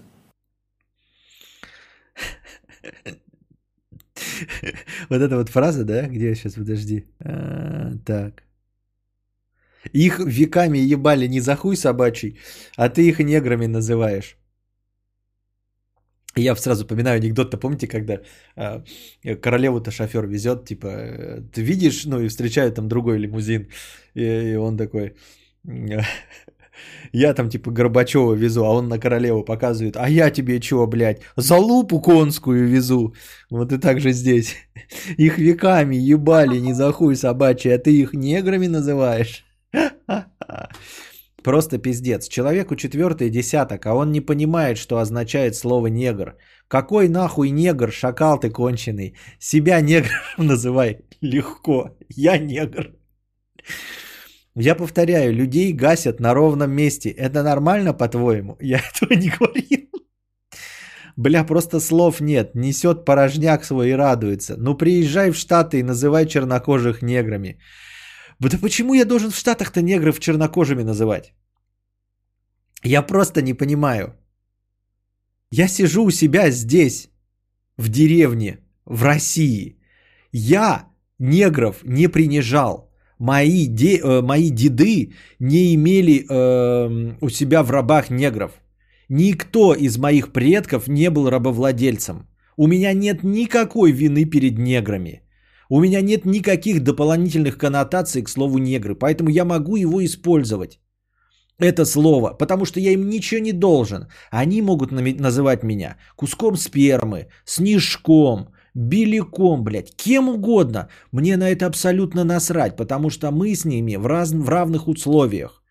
Никакие мои предки не увозили этих негров с Африки и не брали их в рабство. Я им нихуя не должен. Никакой я вины перед ними не испытываю. И вставать на колени не буду, потому что я и мои предки ничего плохого неграм не сделали. Я имею право использовать это слово здесь и сейчас по правилам этой страны, точности так же, как они имеют право назвать меня, ну, что там цвета белого, да, блядь, спущенкой. Как угодно. Мне насрано. Абсолютно. Вот. И там у них я буду работать по их правилам. Если я поеду туда, я никогда не буду использовать это слово там, потому что у них такие правила. Я в Тулу со своим самоваром не еду, в чужую церковь со своими э, скрижалями не прихожу. Это норма, это, это, это правило, так нужно. Понимаешь, я в Голландии могу курить травку, а сюда я приеду и травку курить не буду. Не буду курить травку. А в Голландии буду, потому что в Голландии разрешено. А голландцы, приехав сюда, здесь травку не имеют права курить. Поэтому я здесь говорю негры, а там никогда это слово использовать не буду. И это не будет ни двуличием, ни лицемерием, ничем подобным.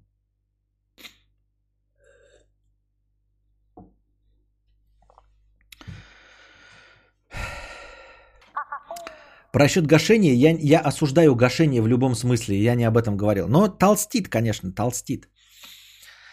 А, даже я бы сказал, жирнит. В, России на них смотрят как на обезьянок и показывают пальцами. Ты тоже считаешь это нормой? Бля, просто слов нет. Несет порожняк свой и радуется. Ну приезжай в Штаты и называй чернокожих неграми. Потом посмотрим, что тебе скажут по этому поводу местные ребята. В жопу выебут и все на этом кончится. Головой хоть иногда думай перед тем, как сказать что-то, а то такую хуйню порешь. Извинись перед людьми, благодаря которым возникла та страна, позволившая тебе сидеть дома и говорить со своей аудиторией. Если бы не цветное население, то у тебя бы не было ни телефона, ни интернета, ничего-то еще. Сидел бы хуй сосал на дереве, просто в аху из тебя.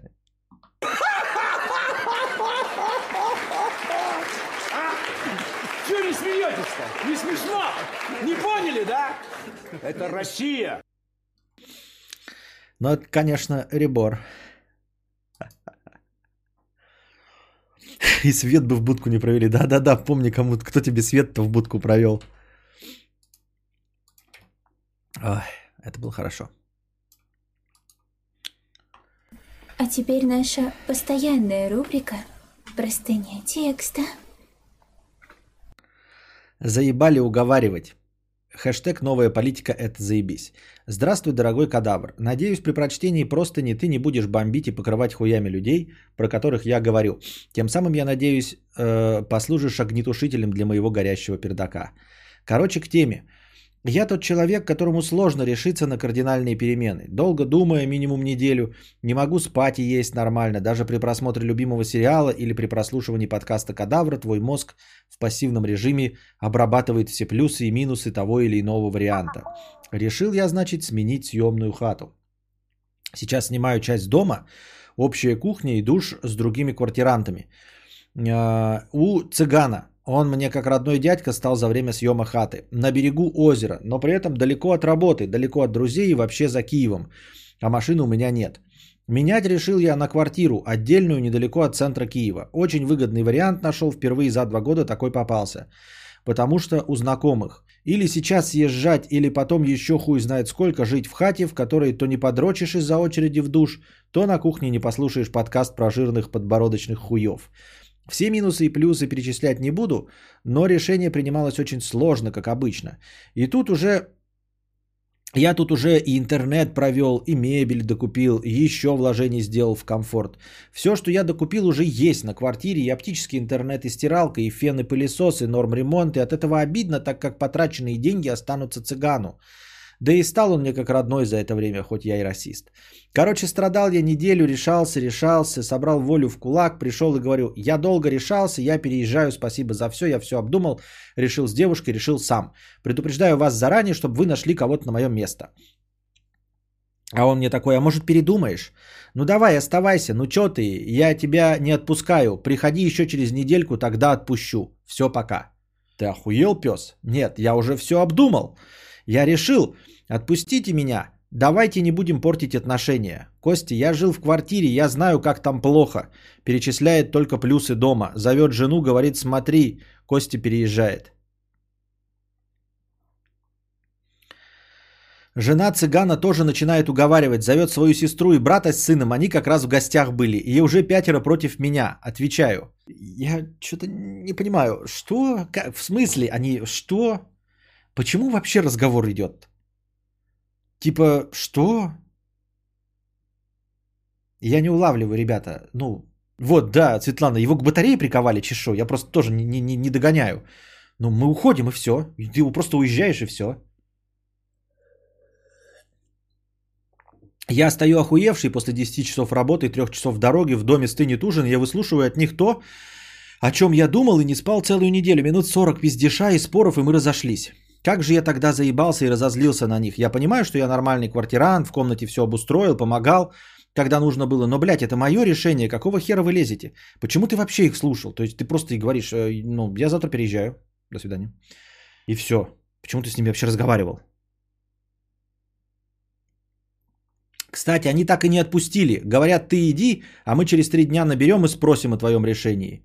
Что значит не отпустили? Почему вообще они используют э, такую риторику? Что значит не отпустили? Как, как ты добился такого, чтобы цыгане, у которых ты снимаешь хату, произносили слово «отпустили» в отношении тебя? Крепостной. Отпустит. Носок тебе не дали, Добби, да? Или что?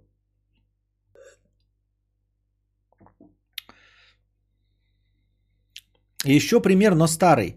Нашел новое место работы, платят меньше, но работать по душе, но работа по душе и свободного времени ближе к дому и вообще чуть ли не фриланс.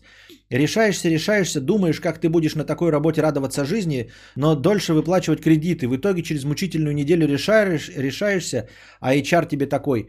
А он мне такой, а может передумаешь? Ну давай оставайся, ну чё ты, я тебя не отпускаю, приходи еще через недельку, тогда отпущу, все пока. Нет, ну с работы еще понятно, там какие-то мудозвоны могут там не отдавать тебе трудовую, но по первому же звонку в трудовую инспекцию тебе вернут, все легко и просто. Итог, эти люди меня заебали, я не знаю, что делать в таких случаях. Мне 26 лет, и они думают, что я сам не могу принять решение. Самый сок в том, что они преподносят это так, как будто заботятся обо мне. Цыган преподносит так, как будто заботится обо мне, а не о том, где взять нового жильца. HR преподносит так, как будто заботится обо мне, а не о том, где ему взять нового специалиста. У, бля, написал простыню и аж пропустила немного, надеюсь, не сильно душно. Все как-то очень неправильно, товарищ. У тебя неправильно построено общение. Тебе не... Ты рассказал два случая, где с тобой люди, которые на тебя никак не влияют, разговаривают в тоне «мы тебя не отпускаем». Ты крайне неправильно ведешь себя в беседе, дорогой товарищ. Абсолютно неправильно. Где не хочу ничего, вон Светлана пишет, что ты тряпочка. В любом возрасте так нельзя. Это не может быть, понимаешь? Ты просто говоришь «я уезжаю» и не слушаешь вообще ничего. Ты не аргументируешь и не объясняешь никому. Ты квартиросъемщик. И все, ты никому ничего не объясняешь. Ты никому ничего не должен. Почему ты вообще их 40 минут слушал? Ты его поставил в известность, а мог и в известность не ставить. Ты понимаешь это? Ты мог его даже в известность не ставить. Ты мог просто приехать с газелью, вывести свои вещи и больше не прийти в дом. И все. И трубку никогда не брать. Ты даже так имеешь право сделать. Ты пойми, ты абсолютно неправильно ведешь э, переговоры. И что-то крайне в твоем поведении неправильное, если тебе какой-то HR, еще кто-то на работе говорит, что тебя куда-то там не отпускает. Тебя никто не имеет права никуда не отпускать. Ты свободный гражданин в 21 веке. Это какой-то троллинг, может это пересказ какой-то истории, типа пере, переозвученной, и Типа это должно было как-то меня подъебать, я не очень понимаю. Или кого-то другого это должно было подъебать. Или это история, рассказанная о каком-то другом человеке, как история, помните, про жену стримера. Ну, то есть это кто-то для кого-то написал, для какого-то слушателя, который не видит проблемы в этом. И кто-то его из друзей взял и это задонатил. И написал как будто бы от его имени, чтобы мы сейчас объяснили человеку, насколько он, ну, опять мы ему объясняем, что он не прав, да, но мы в- в- на твоей стороне, как и цыгане. Ам, как будто кто-то другой, да, написал такой, типа, ты не понимаешь, что ли, насколько ты не прав? Давай твоему сейчас Константину напишем, он прочитает твою историю и объяснит тебе, что не так. Потому что звучит она крайне нереально. Ты не должен ни с кем общаться вообще. Ты просто уведомляешь. И то только потому, что ты приличный человек, ты уведомил. А можешь и не уведомлять ни того, ни другого. Ты просто пишешь бумажку. Я уволя... увольняюсь с такого-то числа. И он обязан ее принять. Ты пишешь в двойном э, экземпляре. Я, с, ну, сколько у вас по законам Украины? Э, через две недели э, покидаю это место работы. Прошу выдать мне все мои деньги за невыхоженные отпуска, э, все долги по зарплате и выдать мне мою трудовую книжку к такому-то дню. И один экзем... они оба экземпляра должны подписать, и один экземпляр дать тебе. Там стоит подпись ответственного работника а, с печатью и датой. Все. Если он отказывается это делать, ты при нем. Алло, здравствуйте, трудовая инспекция. Я прямо здесь и сейчас пишу, и мне отказывается. В этот момент он берет, ставит печать, тебе ставит дату и подпись. Все. Через две недели тебе выдают трудовую книжку, и ты уходишь в освояси. Никому ничего не объясняя, не аргументируя. Да хоть ты хуи пошел сосать, понимаешь? Хоть голой жопой по асфальту елозить. Что угодно. Ты вообще ни с кем не разговаривать не должен. Что это отпускает тебя? А с квартиры ты просто уезжаешь и все. Никому ничего не объясняя. Не доказывая ничего. Ты можешь просто уехать бомжевать. Просто взять свои вещи, вывести их из квартиры, сжечь на ближайшем полигоне, лечь под канаву и э, набухаться. И никого это ебать абсолютно не должно. Я так это вижу. Скажи, что мы его не отпускаем, пока не разберемся. Пусть пишет еще простыню. Да-да-да, мы тебе не отпускаем. Давай донать тысячу рублей. Я тебе запрещаю не донатить. Кто я такой?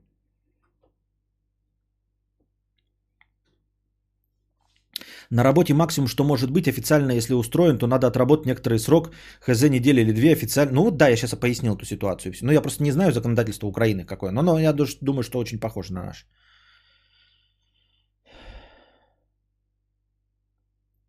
Костик, а что если принял предложение о работе, должен выйти через неделю, но пришло предложение на 30% выше? Нормально всех так кинуть? Не кинуть, но и нормально. Не но, а просто нормально, абсолютно. Что значит, я принял предложение, но мне, предложили на 30% больше? Уходи, я тебе прямо сейчас говорю. Переходи на предложение на 30% больше. Потому что это рабочие отношения. Отношения рыночной экономики. Это кто? Друзья твои. Ты что, маму кинул за 30%? Или друга лучшего? Кто эти люди, о которых ты думаешь? Эти люди что? Тебе будут помогать, если ты раком заболеешь? Или что? Я понять не могу. Вот им сейчас клиент скажет тому, где ты устроился на работу, э, придет сейчас человек и скажет, я буду выполнять работы, кого тебе, дракон рабочий стучи, э, драконий рабочий стучи. Придет человек и скажет, я готов работать в точности так же, как ра- рабочий драконий стучи, но за зарплату на меньше, меньше, чем, меньше, чем он на 30%. И тебя, блядь, в этот же день уволят нахуй. Тебе даже, блядь, тебя просто не пустят на порог, тебе просто откроют дверь, так харкнут в рожу и трудовую книжку тебе в ебасосину кинут. Это рыночные отношения про деньги. Мы что, ты что, друзей кинул или что? Я понять не могу. Почему ты вообще задаешь этот вопрос? Никого ты не кидаешь. Ты идешь туда, где больше платят. Это рабочие отношения. Между начальником и подчиненным. Все. Между работодателем и работником. Запомните, ребята, вы не друзья своим начальникам и директорам. Никому вы не друзья. Они хотят заработать э, деньги. Вы хотите заработать деньги. Все, ребята, мы из Советского Союза уже ушли. 30 лет как ушли, дорогие друзья. 30 лет. Мы тут рыночную экономику строим, демократию. Вы меня спрашиваете, ой, не обижу ли я работодателя, который мне предложил работу, а мне на 30% больше? Ты, может, и продавать будешь э, так, типа, я ск- там что-то ищу, блин, я, у меня слов нет. Ну, в этой ситуации мы просто наша, это самое, мы уже, здесь наши полномочия все окончено.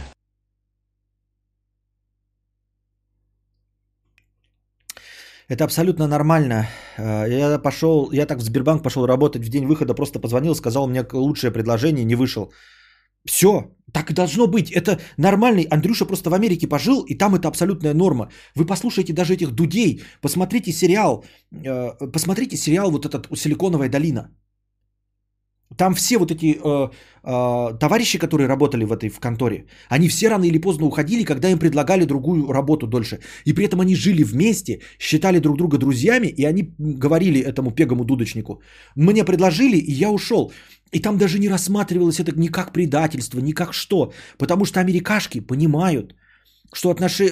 бизнес есть бизнес. Мы с тобой продолжим жить в одном доме, продолжим дружить. По вечерам мы будем вместе с тобой шмалить дурь, но я уйду из твоей конторы, потому что там мне предложили больше денег. Это в сериале, по-моему, 18 раз было. Не дадут мне соврать. Вот каждый персонаж там за какие-то большие деньги, за лучшее предложение сливался. И это абсолютная норма, и они возвращались, э, когда что-то там кто-то переобувался, когда с деньгами становилась норма, они переобувались и приходили. И никто никого не осуждал. Это рабочие отношения. Они даже будучи друзьями, все равно понимали, что рабочие отношения и деньги это совсем другое. А тут ты говоришь про вообще незнакомых людей. Даже не думай, просто вали все к ебеням. В смысле, за 30% больше.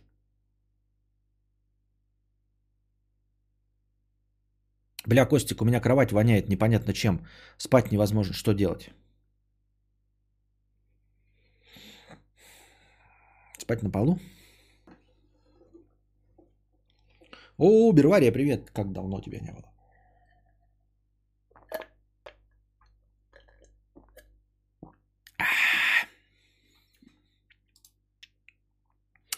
Держитесь там 150 рублей, хэштег Ауди. Антон Ф. 100 рублей за проезд хорошего подкаста. Спасибо.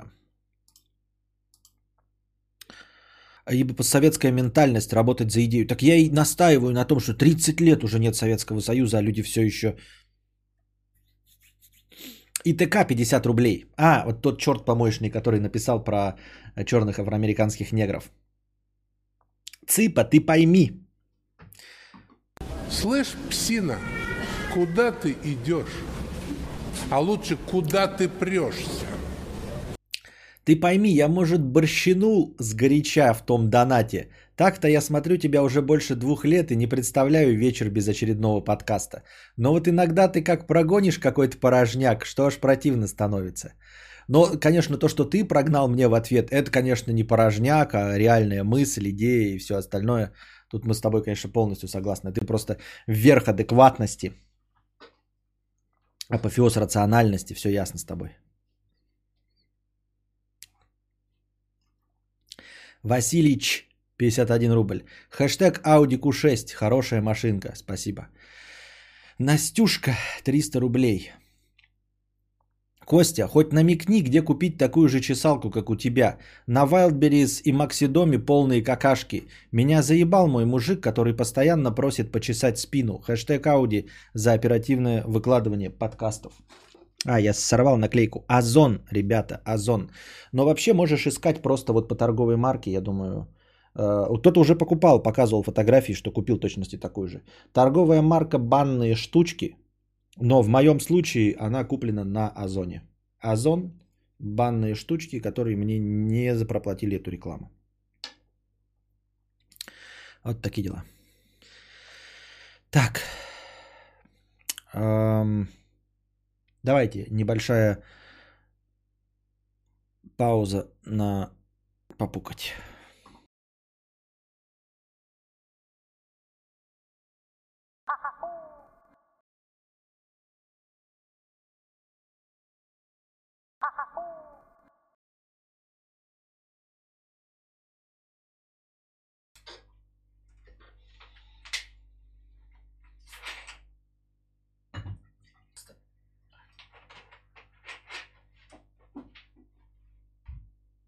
Куда разговариваю? Почему микрофон там находится? Так вот, интересно, что... Что? Интересно, что... Что-то хотел сказать и забыл посередине. Да, надо таблетки от памяти, от памяти попить. Ну ладно, неважно. Так. Денис Колзаков, э, это 200 рублей с покрытием комиссии. Константин, приветствую вас. Э, Повестки дня будут сегодня или только донатные простыни и наволочки из бесплатного чата? Я не знаю. Э, Кадавр, ты слышал что-нибудь про республику Тыва, ваш сосед республики Хакасия? Ну, конечно, слышал. В смысле, туда ездили. И на границе с Тывой у меня есть даже фотографии. Вот эта высшая точка есть м, на границе с Тывой. Ну, там на горе туда ходишь, там смотровая площадка, там такая красота. Ё-ба-буба. Настоящий э, Новая Зеландия. Ну, в смысле, такие пейзажи оттуда открываются, как э, во «Властелине колец». Ля, со вчерашнего дня лимонад не допил. Да, да. С тыквой. Iron Brew. Пейте охлажденным. Так. Мангун Тайга. Я не говорю по- по-тувимски. Ам, Или точка называется. Я не знаю, как она называется, не помню. Помню, что доедешь по серпантину.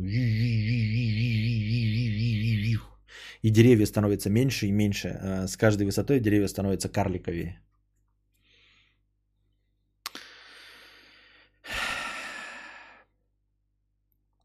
Перчатка бесконечности 50 рублей. Может, помнишь меня? Я тот дурачок, что занес деньги в бар и попал на разборки. Просто мне внезапно оповещение пришло, и я попал на лайвстрим. Слушал всегда в записи с отставанием в месяц где-то. Я прям аж подпрыгнул от неожиданности решил таки зайти на прямой эфир. Добро пожаловать, но до твоего вопроса я все равно добрался за час. А что в итоге, чем твоя история-то закончилась? Нет никакой информации. А, Маршал Пашка, 90 рублей за проезд с покрытием комиссии. Спасибо за покрытие комиссии. Перчатка бесконечности. А еще у меня вопрос есть. Не смог ли ты понять причину, почему отвалились пассажиры в Телеграме? Я просто тоже админю парю каналов в Телеге, и там внезапно без объявления войны отвалилось до трети подписчиков. Просто сидят и не читают. Я так и не понял, почему. Может, ты знаешь? Не знаю. Понятия не имею. Ну, то есть у меня тоже... Я просто не очень сильно за этим слежу. Я просто как-то упомянул, да? Да-да-да. Вот у меня э, 4303 подписчика в канале оповещений. В канале оповещений 4303 подписчика. Сейчас вот я какой-нибудь недельной давности. Да, а смотрят меня не превышая 50%. Вот 2047 просмотров. 2081, 2003. Примерно 2000 человек э, в целом заходят в мой канал. Почему они до сих пор подписаны, я не знаю. А, в кадавр контенте, где я просто смехуёчки кидаю, там нормально просмотров. Там нормально просмотров. Ну, как бы тоже меньше, но какие-то посты читают все. Типа почти стопроцентное покрытие. Да. Да? Да. Нет, да. Ну, меньше, чем 100%.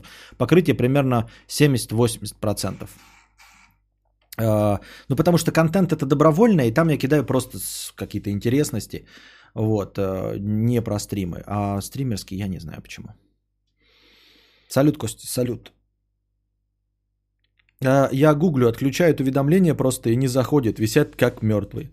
Вот бы их всех нахуй, типа месяц не заходил, отчислить. В Дискорде же есть такая фигня. Вот Дискорд интересный инструмент придумал. Понятное дело, что какие-нибудь эти а, в Телеграме, наверное, не вводят такую функцию. Знаете почему? Потому что Телеграм стали монетизировать. И, э, как обычно, рекламодатели требуют э, мертвых зрителей. Но рекламодатели же тупые овцы. А, Поэтому они требуют э, не просмотров, а вот количество подписчиков, потенциальное количество зрителей. Вот. И если Telegram введет этот инструмент да, по удалению мертвых подписчиков, то тогда эм, рекламодатели нормальные будут требовать от групп э, статистику вот за последний месяц. Они будут говорить, удалите всех, покажите при нас, как вы удаляете с канала все мертвые аккаунты, не заходившие месяц. И только после этого мы будем покупать у вас рекламу. Это не в интересах, естественно, вот этих мертвых групп. Вот. И поэтому, чтобы э, не разочаровать своих лоббистов, а Telegram не вводит эту функцию. Простейшая же функция, да? Не заходишь на канал, удалитесь.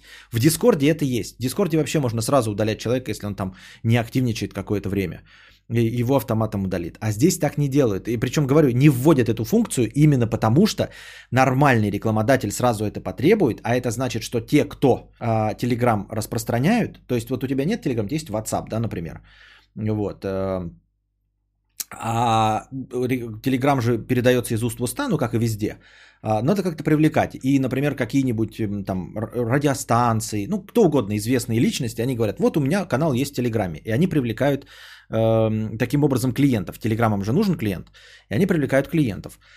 Вот. И Телеграм, например, захотел бы ввести эту функцию удаления. Тогда рекламодатель требует от групп э, удалять мертвые аккаунты. Группы теряют рекламодателей, потому что у них было 500 тысяч подписчиков. Они удаляют всех мертвых, остается 200 тысяч подписчиков. Рекламодатель говорит, я вам унижа- э, занижаю тогда ваш рекламный контракт в 5 раз. И группа, которая вот на 200 тысяч, она думает, нахуя мне такие пирожки, когда у меня столько мертвых было прекрасно, и я все продавал. Нахуя мне такие пирожки? Я перейду в WhatsApp и буду иметь там группы, или в вонючий Viber, который меня так не подставит. И он будет переходить в Viber и WhatsApp, где у него будет куча мертвых подписчиков, но которых нельзя удалить. Сейчас рекламодатель спрашивает, сколько у вас реально? Вы говорите, ну у меня 500 тысяч. А он говорит, а реальных сколько? Ну столько же. И он не может сказать рекламодатель, удали старых подписчиков, чтобы я увидел реального зрителя. Не может.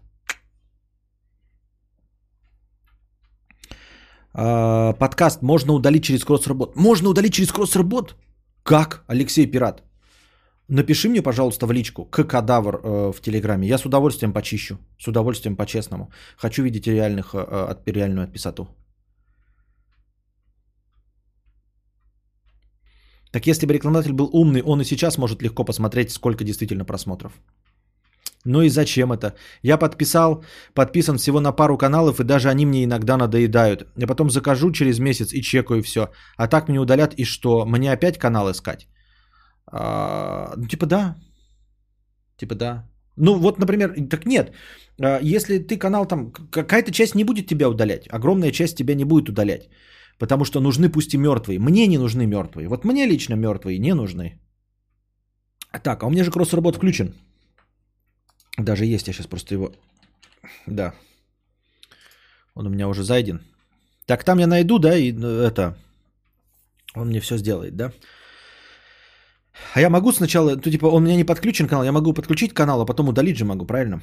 Кросс-работ. Никому мертвые не нужны. Да что ж такое, да. Надо, надо так, надо. А, dead people's matter. Dead people's matter. Если вы понимаете, о чем я. Процесс пищеварения 50 рублей. Элис 4715 300 рублей с покрытием комиссии. Спасибо. Так мертвые это те, которые в телегу не заходят или те, кто сообщения не читают. Мне все равно, Кейт Лезнова. Я не собираюсь разбираться. Я просто удалю всех, кто месяц не заходил. Месяц не заходит, он мне не нужен. Я просто хочу видеть реального число зрителей, которые хотя бы смотрят. Да, можно было через аудиторию. Dead Life Matter. Dead Life Matter, да-да-да. Dead Life Matter. Костя, давно не смотрел твой канал. Хотел спросить, куда делись твои нарезки со всяких каналов? Они не делись никуда. Все, что были нарезки, все остались. Э, Новые э, не делаются, потому что они ни для чего не нужны. Они не приносят мне новых подписчиков и не приносят мне никаких денег. Поэтому я их запретил. Ну, типа, зачем э, людям набивать э, зрителей, ну, каким-то левым каналом, они набивают себе зрителей и ничего не делают для продвижения, в общем-то, их дойной коровы. Я был их дойной коровой, которая сделала для них контент. Э, я говорил им что-то, типа, указать ссылку на меня, но, ну, все это делали, но никто не проявил никакой инициативы, все это делали на отъебись. А мне, ну, надо? Просто так какие-то мертвые каналы, ну не мертвые, а чужие каналы э, снабжать своим молоком, хотя они мне не приносят абсолютно ничего. Вот и все. Аудитория, подписчики, очистка. Мертвые не тлеют, не горят и не болеют, не болят, мертвые не зреют, не гниют, не умеют, не живут. Василий Че, а мне понравился вчерашний душнокаст. Несколько раз даже проржался хорошенько. В связи со вчерашней темой вопрос, можно еще неговорящего ребенка воспитать... Можно еще у неговорящего ребенка воспитать образы, отличные от языковых. Развить фантазию по-иному. Там, и как правильно развить фантазии и самостоятельное мышление. Нет, нельзя. А, ничего не говорящего ребенка ты не сможешь его по-другому, потому что у тебя нет другого инструментария. Понимаешь, какая разница, что ты там ребенку делаешь, если ты-то все равно живешь в мире языка? Что ты можешь ему такое рассказать при помощи телекинеза, что сам не знаешь, а знаешь ты только в пределах языка, понимаешь? То есть суть в том, что если появится инопланетянин, который обладает телекинезом, и положим, он сам может из нас мысли брать, минуя что бы то ни было, но при этом он как Маугли вот оказался в стае волков, но в стае людей. Он будет таким же ограниченным, как и мы. Инопланетяне прилетят и охуеют от того, какой он душный и тупой. Потому что все, что он сможет у нас почерпнуть, будет ограничено э, именно нашим э, словарным запасом. Так что все. Развить фантазию. Что значит развить фантазию? Фантазия у нас достаточно хорошо развита в пределах нашего языка. То есть она работает. Мы придумываем какие-то новые образы, компилируем что-то интересное для того, чтобы стать прекрасным писателем, для того, чтобы в пределах допустимого совершать какие-то открытия э, в физике, придумывать что-то новое изобретать. Нашего языка достаточно и нашей фантазии. Все. Просто не получается шагнуть там как-то резко и дерзко вперед, но в целом-то цивилизация двигается вперед.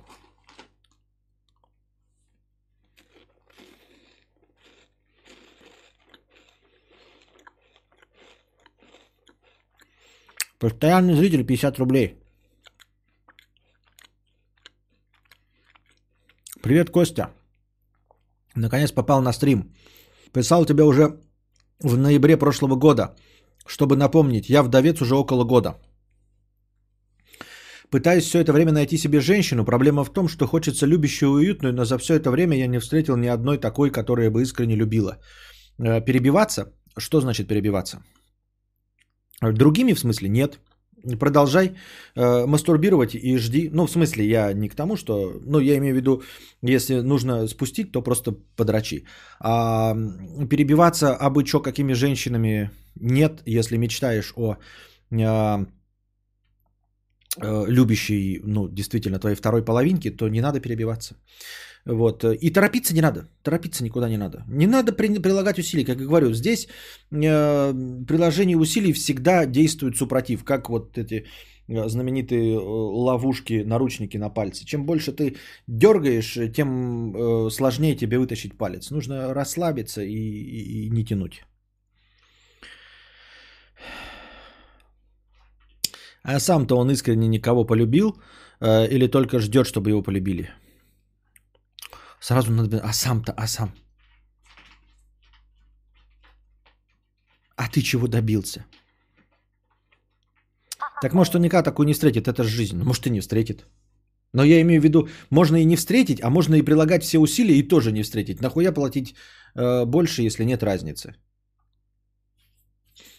Винстон за 21 рубль 50 рублей. О, Винстон за 21 рубль. Костя, планируешь в дальнейшем расширять парк животных? Нет. Я бы не, не знаю, как этот парк уменьшить. Кого бы еще хотел завести? Никого. Кто у вас в семье больше ими занимается? Эм... Наверное, жена, но совсем на чуть-чуть. Совсем на чуть-чуть побольше. Как микрокостик реагирует на питомцев и они на него? Э, Костя уже практически понял, что кошка у нас недружелюбная. Он пытался к ней подойти, она шипит, пугает его. Мы ему не даем к ней подходить, потому что она может наброситься. И он уже практически привык и понял, что она недружелюбное создание. Вот она, да, кстати, в тени. Он херобозит что-то. Вот, с собакой он вполне себе дружит, но собака не воспринимает его как человека, она воспринимает его как какую-то говорящую, не очень-то обладающую волей игрушку. Ну, то есть собака легко и просто, вот он стоит в дверях, мы все время за этим следим. И ты открываешь дверь, и собака, ну, выскочить вместе с нами гулять, она тоже выходит. А она его легко сталкивает просто, вот просто, что ты мешаешь? Она просто бежит его и толкает нафиг. Он может упасть, поэтому надо следить за этим, постоянно стоять и держать. Э, вообще, что зря, как, как к двери относится.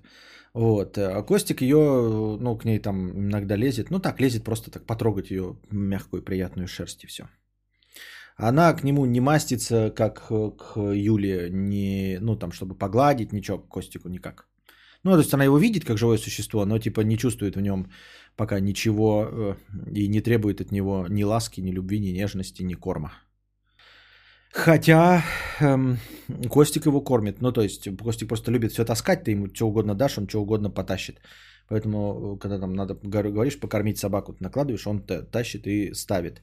Но собака почему-то не воспринимает его как кормящего члена семьи, а воспринимает все равно его как просто как инструмент, который переставил. Чекай телегу, чем помог, помог. Спасибо, посмотрю потом. А, какой породы твой попуг? Ну, стандартный это кара... карм... кармелла, блин. Как он называется-то? Лимонелла, карелла. Карелла, во. Ам, И как он у вас появился? Точно так же был куплен, как и остальные животные. Каких животных хотелось в детстве? В детстве мне хотелось собаку, я ее получил э, и получил прививку от э, желания любых животных. А, потому что ч- ну, подарили мне собаку и сразу сказали, ты хочешь собаку? Да. Ты будешь за нее нести ответственность? Я сказал, да. Ты будешь ее водить гулять? Я сказал, да. И потом я ее водил гулять. И понял, что это не весело, и нихуя не смешно, и собака это не весело. Потому что сама по себе собака не умное животное. А, Собаку нужно воспитывать. И для того, чтобы ее сделать как из нее Бетховена, как в кинофильме, нужно очень и очень стараться. А сама по себе собака абсолютно такое же идиотское существо, как и все остальные. И она не проявляет любви, ничего. И э, собака существо безвольное, и несмотря ни на какую ласку и на все остальное, она будет любить того человека, который ее кормит. Даже если этот Гитлер ее пинает под брюхо и что угодно. Она будет любить только исключительно того, кто ее кормит. Вот. Это вам не кошка. Поэтому я в собаках разочаровался, я собак не люблю и считаю их такими, какие они есть. Вот. Э, Чтобы сделать из собаки приятное существо, нужно прилагать огромное количество усилий.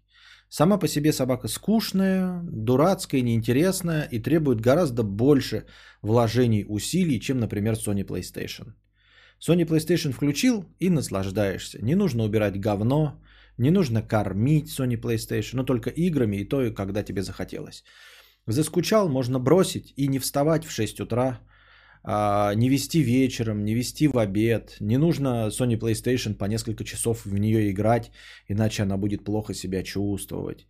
Вот. э, Sony PlayStation не нужно оберегать от клещей. Ну, в общем, в детстве я хотел собаку, я получил собаку, и это был прекрасный, тяжелый урок моей жизни. Собака с возрастом умнеет.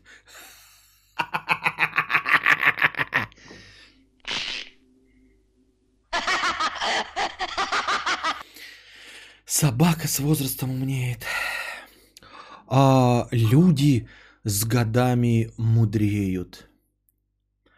А рубль крепчает. А человечество становится лучше. Ну-ну, ну-ну.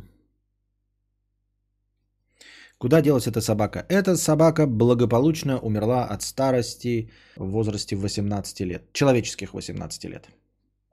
Но она не от старости, она совсем э, оглохла, ослепла. Не ослепла, потому что видела что-то, но совсем оглохла. Вот, стала ссаться и сраться, и когда совсем уже вот она типа это, ее повезли к ветеринару. Ветеринар сказал, ну типа, блядь, давайте усыплять. Ну ее усыпили. Ей было 18 лет человеческих.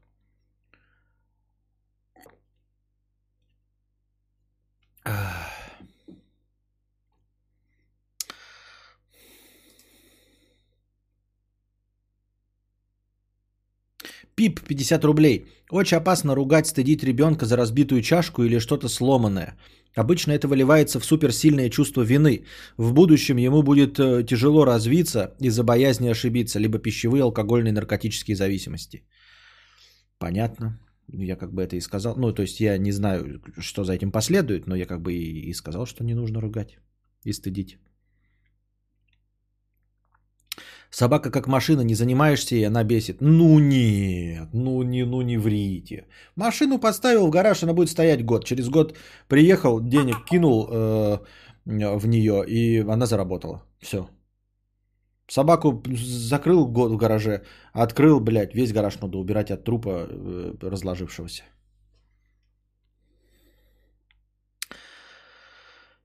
Я правильно понимаю, что ты тоже хочешь, чтобы кадавр с букахой замутили когда-нибудь, но кадавру уже придется худеть для этого? Я... Что вы, блядь, несете? Я женатый человек и люблю свою жену. И почему два мужч... человека мужского пола хотят, чтобы кто-то э, с кем-то что-то замутил? А, ну это шиперство классическое. Понятно, понятно. Ам, Интересно, от кого обменка досталась Костику? От кадавра или от мамы? Интересно, от кого обменка досталась Костику? От кадавра или от мамы? Обменка? А, обменка. Я думал, блин, обменка это в смысле обмен веществ. Ой, не знаю. Админка.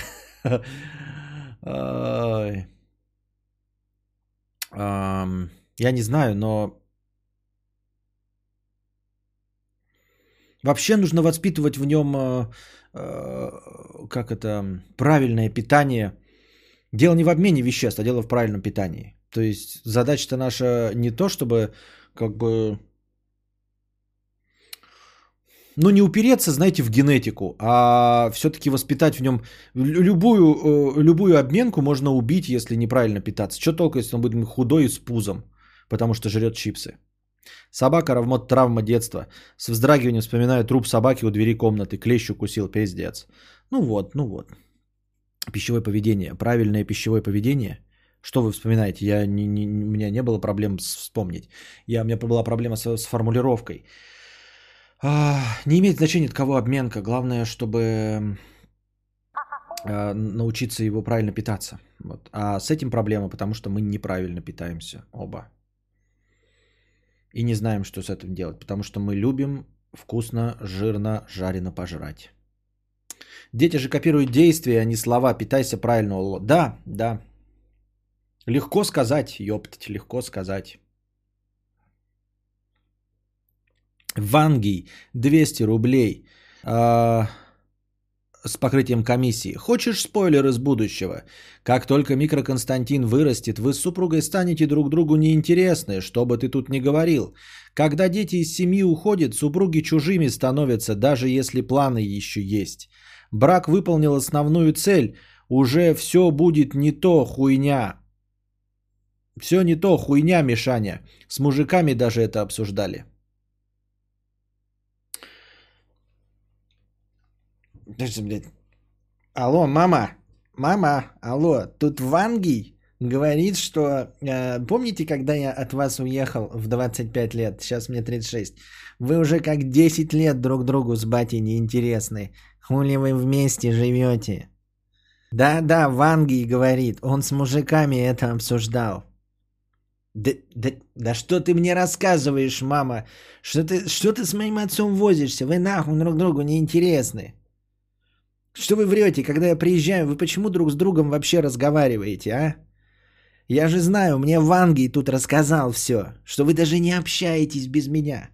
Вы как чужие люди живете. Ну, кому вы этот спектакль устроили? Чтоб я приехал в следующий раз, вы были разведены и жили каждый в отдельном доме, ясно? Все. Я передал маме. А, может быть что угодно. Я, естественно, ничего не отрицаю. А, я просто ты так э, безапелляционно утверждаешь. Нет, естественно, может быть что угодно, да. Только я не пойму, почему ты привязал э, к, например, да, любые отношения могут закончиться, но почему ты привязался именно к э, выращиванию Константина? Почему мы не можем друг другу раньше надоесть? Я просто не очень вот это вот, вот такой Константин вырастет, да, вот он когда вырастет, такие мы такие присядем. Ну вот, еще год назад мы были друг другу интересны, а в этом году ему исполнилось 16, и как-то сразу, блядь, стало нам скучно. Может быть, что угодно. Я просто не понимаю, при чем здесь Константин? Ты почему думаешь, что Константин связующее звено между нами? Нет, конечно, оно может быть как-то там, да, то есть так оно и работает, действительно. Э, То есть э, потом, со временем, например, остаются из общих тем только ребенок. И, естественно, когда ребенок покидает семью, общих тем не остается. Распространенная ситуация, и мы можем быть жертвами этой ситуации, естественно. Но почему ты прованговал именно это? Твои родители знают про твое творчество на Ютубе, смотрят ли? Конечно, не смотрят, но знают. Но они не смотрят в интернет, потому что им за 70 лет. Ну. И да, в мышке-то связь с дуркой, из нее не исходят звонки, она просто сигнализирует говорящих по мышке. Да-да, там просто датчик стоит, там э, никто не слышит этого звонка, там просто датчик, что кто-то к уху приложил мышку, все, можно выезжать. У него родители, родители видят, видать, по залету поженились, других интересов не было. Мои родители по залету поженились? А, вот, а вот, понятно все. Я понял. Я думаю, нихуя себе мои по залету э, поженились. Типа такие, знаете, великовозрастные дурачки, обоим за 40 лет такие. Ты что, залетела? Ну да. И обоим за 40 такие. Ну окей, чё, блин. Надо жениться. Нас перевел за 500. Ух ты, натуре. Так. А... Ну, между прочим, кстати, для обоих моих родителей это второй брак, в котором я родился. Так.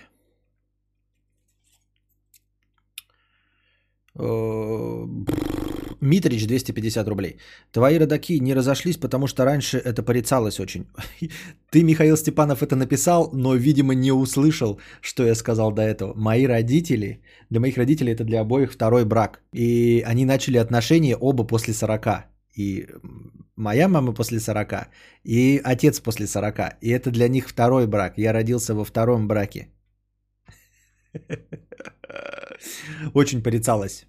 Оба разведенки. Так. Митрич 250 рублей с покрытием комиссии. В самоизоляции сподобился на премиум аккаунт YouTube, но обнаружился баг. На Smart TV, когда запущена заставка предстоящей трансляции, то в момент запуска самой трансляции запускается реклама. Поддержка ничего внятного не говорит. Может, у кого-то встречалась такая же лажа? А ну что, запустилась реклама, она закончилась, потом началось или в чем проблема? Вот это поворот. Вчера нам втирали, что после 35 лет э, жизнь не существует.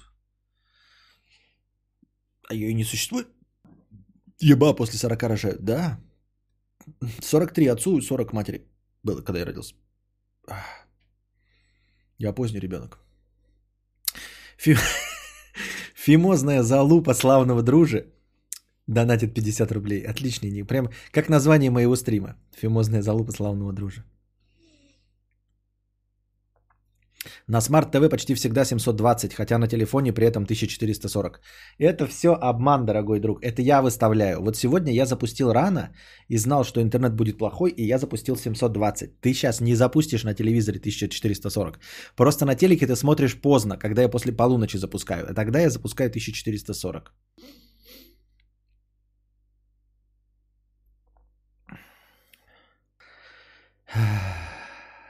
Светлана, ты об этом знала, ты думаешь, что он разведенок поддерживает свой человек. Так у меня же еще мама была разведенка с двумя прицепами.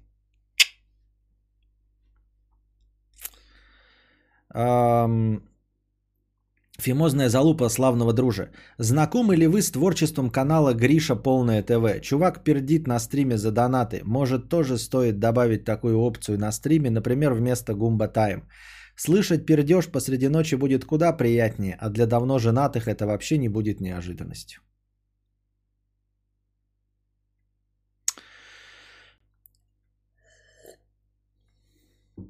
Все понятно. Нет, этого не будет. Гумба тайм наше все.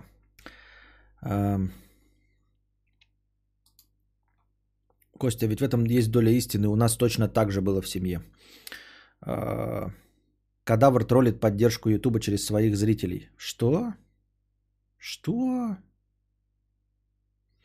М МДМВ.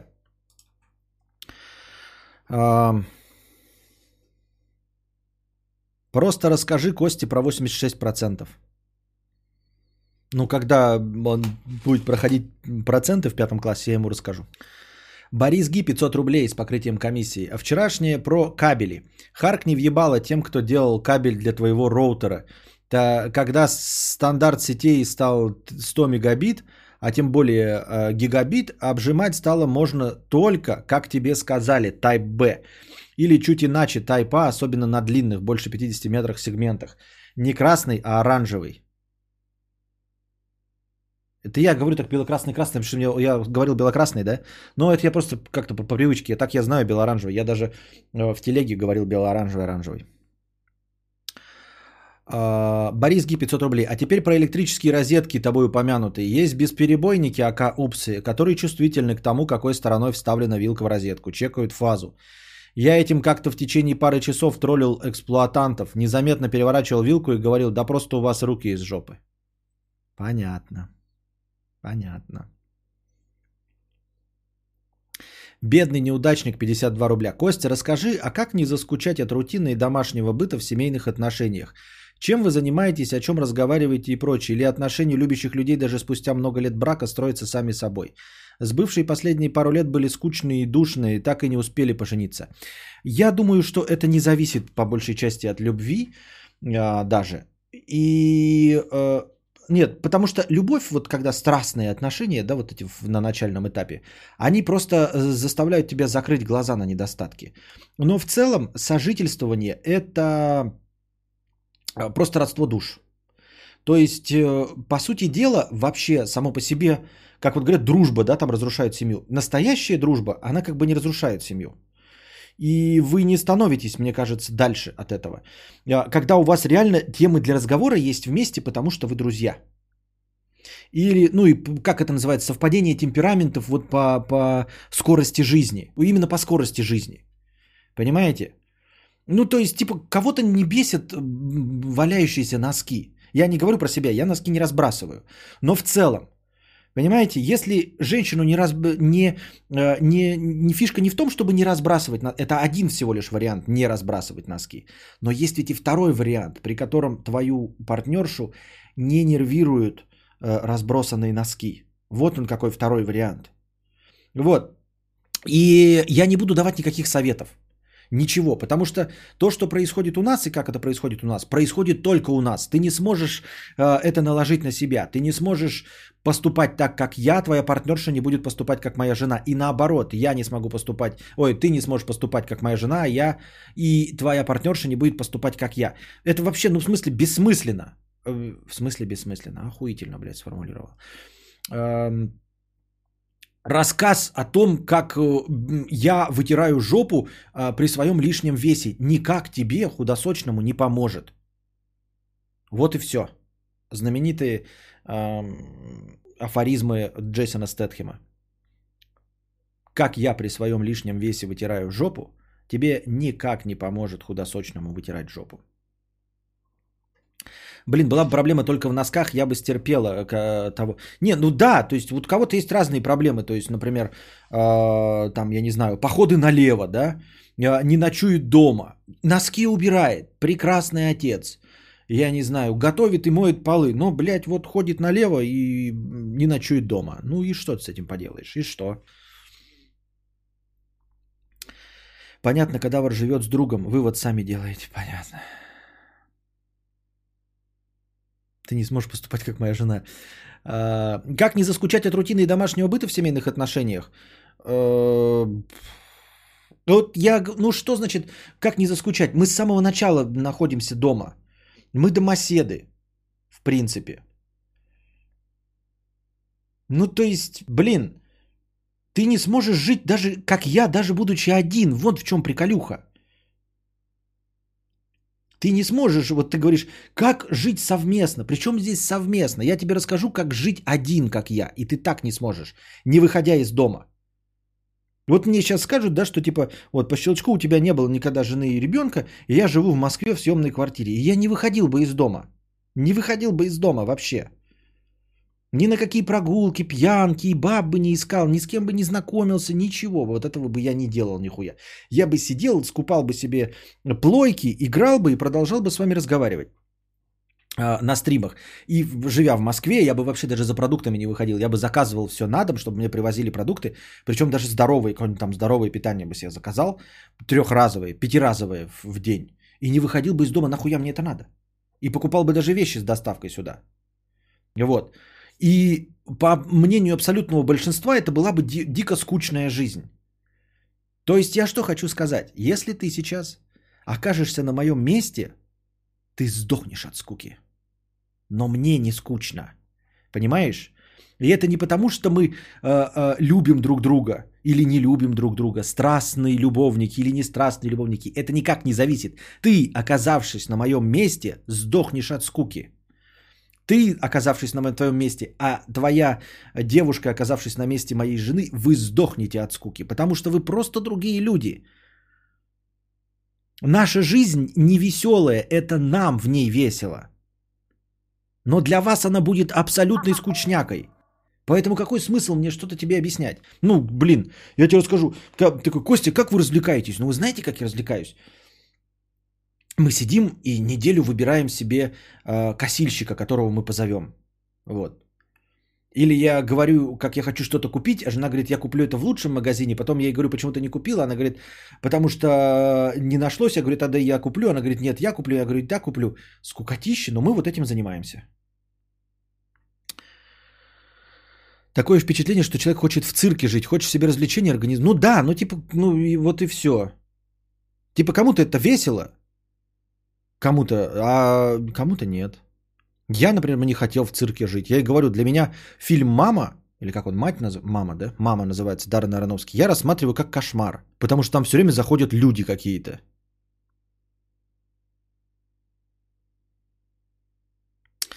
И что мне такой домосед раньше не встретился, все им какие-то приключения подавай. Ну вот это тоже, это же заигрывание, Светлана, на самом деле с реальностью. Потому что оказавшись таким домоседом, ты такая говоришь, ну пойдем выйдем на улицу. Я говорю, нет, не хочу, я даже вот, ну нет, я выхожу, но предположим, да. Ты такая, ну давай вместе выйдем куда-нибудь, вот хоть. А я говорю, нет. И ты такая мечтала о домоседе, и ты не понимаешь, насколько на самом деле тебе нахуй домосед-то не нужен.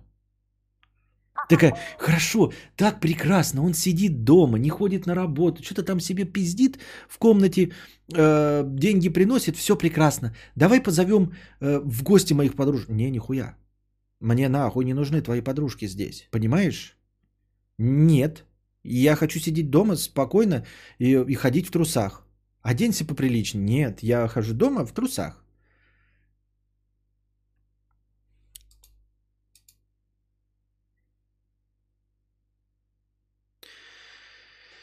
Так я уже писала, и как с такими знакомиться? Спокойно, не алкаш, домосед. Да, со мной нигде не познакомиться. Я дома, ты дома, нам не скучно. Нигде не познакомиться со мной. Вот и фишка в том, что нигде... Ну, во-первых, я занят, да?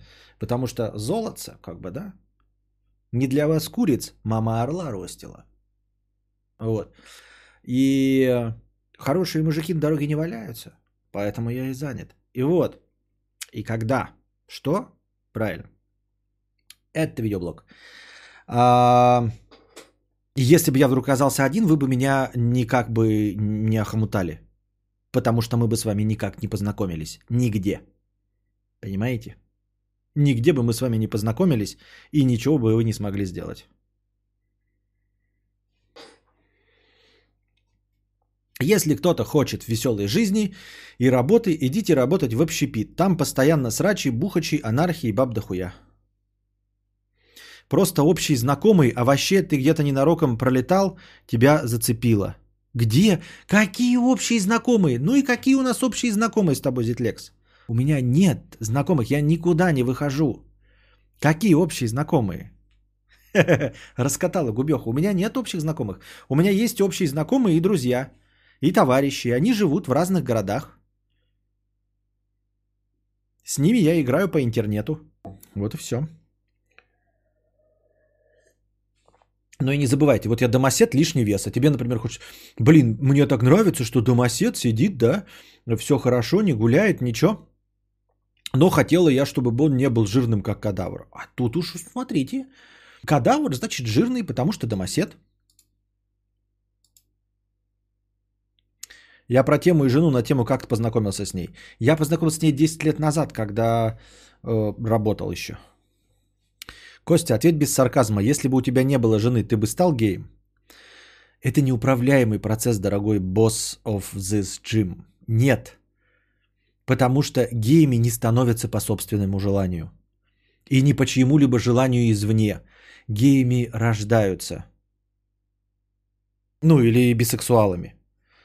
Но я позволю утверждать, что во мне бисексуальности не очень много, поэтому я бы даже пробовать не стал.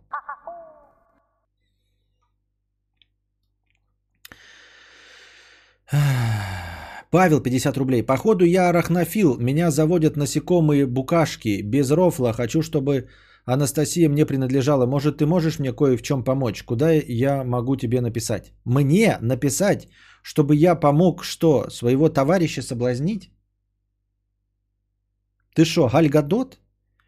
Если мне напишет Галь Гадот и скажет, я хочу соблазнить Андрюшу, я так уж и быть э, сведу. Но ты кто? Райан Гослинг? Чтобы что? Ну, типа не сведу, а там типа познакомлю, да, или что-то такое. 52 рубля? Ты что, Райан Гослинг? Кадавр, ой, эти бабы, хочу домоседа с кубиками пресса, и чтобы по ресторанам водил, и барбекю с друзьями у нас на даче каждый вторник, но домосед не смотрит на баб. А, они реально это представляют при слове домосед? Ну, видимо, что-то типа подобие, типа того.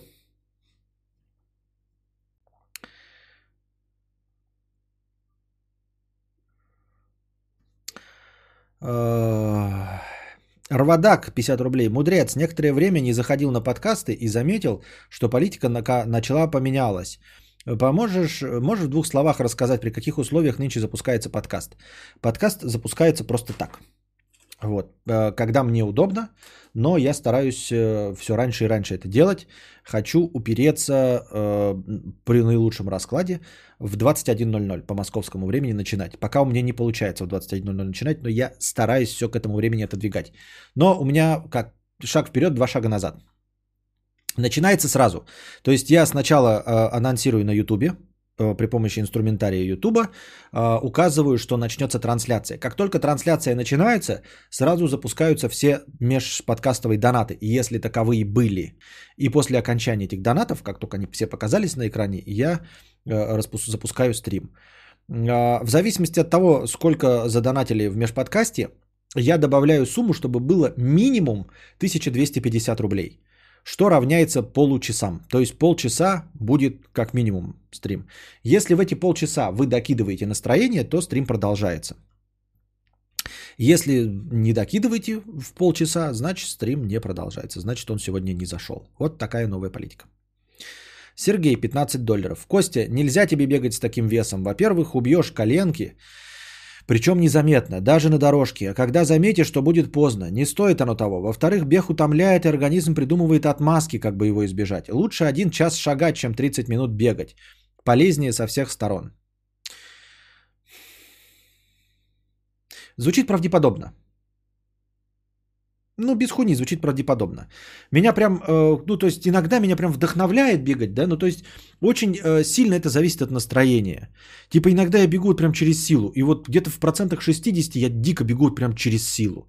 Я могу, у меня есть, я не помираю, но э, именно э, с точки зрения вдохновле... вдохновения я делаю через силу. Э, в 40% случаев я бегу там более или менее с удовольствием. Возможно, это действительно мой организм противится. Возможно, стоит перейти действительно на шаг. Сердце тоже будет тренироваться, по-моему, да, при шаге. И все. Возможно, стоит попробовать шагать.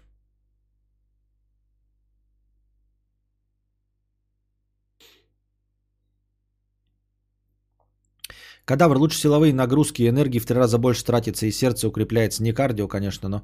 Ну какие силовые? Куда тебе силовые в жопу засунуть? Ты хочешь сказать, что я пойду в зал сиськами трясти и нюхать запах пота тестостероновых мужиков? Смотреть на их писюны в душе? Нет. Ну, он друже тоже шагает, но друже шагает в горку. У меня же, ну, у нас одинаковая же дорожка. Там есть, типа, функция в горку. А стоит в горку шагать, например. Вот дружи пошагает в горку. Я что-то так в горку, это так тяжко. Мне кажется, бег гораздо легче, чем шагать в горку. Прям для сердечно-сосудистой системы.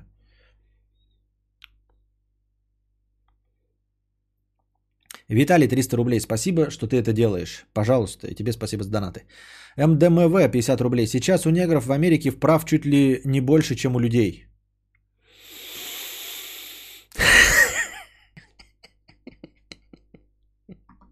Я просто похлопаю.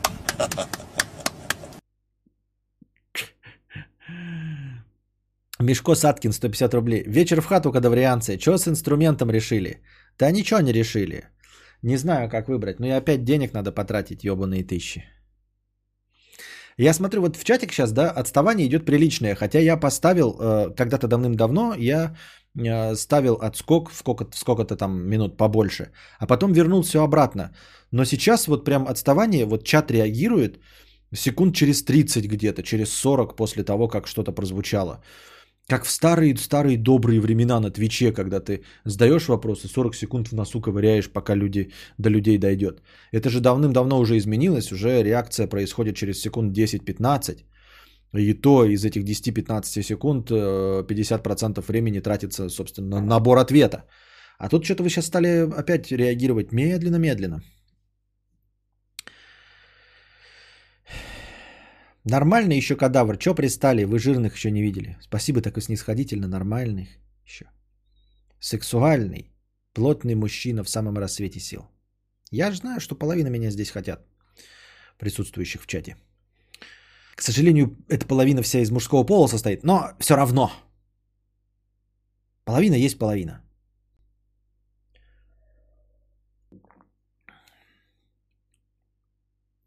Не в чате дело, просто мы деграднули. Налог на пиздеж. Впервые доначу больше, чем минимальный, потому что спасибо тебе за то, что посоветовал фильм «Дорогая Елена Сергеевна». Гениальное кино. Пожалуйста. Сверстник, тезка, 50 рублей. Кадавр, респект за шаровую молнию. Помимо этой необъяснимой хуйни, есть еще охуенно любопытные вещи. Например, необнаруженные частицы, переносчики гравитации, также квантовый мир, в котором мы своего не в состоянии заглянуть и понять полноценно. Ну, загадка появления живых клеток, та еще непонятка. Да, да, мы на самом деле, несмотря на кажущуюся вроде бы э, научную картину мира, стоит копнуть или поскрести немножко ноготком по этому стеклу, как сразу обнаруживается, что мы нихуя не понимаем и живем в мире магии. Удивительно, да, что не понимая какие-то вот вещи фундаментальные, типа, ну почему там а, электрон движется там от минуса к плюсу. Ну почему он движется? Вот просто вот фундаментально почему? Вот есть частица, а она движется. Почему? Гравитация, она есть. Вот чем больше тела, тем больше оно притягивает к себе. Но почему? Ну почему притягивает? Ну оно же больше. Что больше? Что это за умозаключение? А давайте наоборот. А почему не чем больше тела, тем меньше оно притягивает? Или чем больше тела, тем сильнее оно отталкивает? Почему не так? Нет, и при этом мы сумели вот эту вот магию, в которой ничего практически не понимаем на самом-то деле, мы как человечество, сумели настолько обуздать, что мы вот сведим, да, у меня иногда складывается такое впечатление, где-то это было в фантастике в какой-то дурацкой, а, не помню, кто говорил, может быть, даже чуть ли не у Пелевина, что на самом деле э, все, что происходит, это магия. Или все происходит на уровне технологий, которые мы вообще не понимаем. А, то есть все, что сложнее, грубо говоря, двигателя внутреннего сгорания, на самом деле инопланетные технологии, которыми мы просто пользуемся как инструкциями. Инструкция есть, и вот мы такие нам сказали так, так, так. И, ну, и на самом деле в мониторе, в мониторе там сейчас вот просто квадратик, а в нем магия, просто мана, вот так вот крутится и создает изображение – это изображение как будто цифрами какими-то управляется, да, там нам рассказывают, что какие-то плюсы и минусы куда-то летят по проводам, что тоси-боси, пятое, десятое. Вода вращает какой-то вал. Вода, блядь, вращает вал металлический в магните. Просто один кусок железа вращается в другом куске железа просто большой дурой такой, которая двигается водой. И из-за этого, ребята, вы видите меня, находящегося на несколько тысяч километров. Ну как можно в это поверить? Как можно в это поверить? Хуйня полная. На самом деле это магия, ребята. У меня есть коробочка, и у вас есть коробочка. И при помощи магии из моей коробочки передается изображение на вашу коробочку вместе со звуком. Это все просто колдунство страшное. Никаких технологий не существует. Опять дед поехал за грамки реальности, чтобы изобрести новую физику. Электрон движется, потому что он свободный в этом элементе и переходит в ту систему, где есть свободное место. Вот это, блядь, объяснение. Сука, блядь, как в пятом классе. Вот я технарь и все равно до сих пор считаю процессоры волшебными. Ну как может камень считать? Всю остальную технику я понимаю. Вот это, кстати, да, мне тоже очень похожая картинка, да, то есть я понимаю себе двигатель внутреннего сгорания, вообще вот принципиально понимаю его. Я его даже нарисую неправильно, но я понимаю. А, вот что-то нагревает, загорается, а, увеличивается в объеме. Это все легко и просто двигатель внутреннего сгорания. Да, вот у нас есть колба, блядь, мы там поджигаем, она толкает.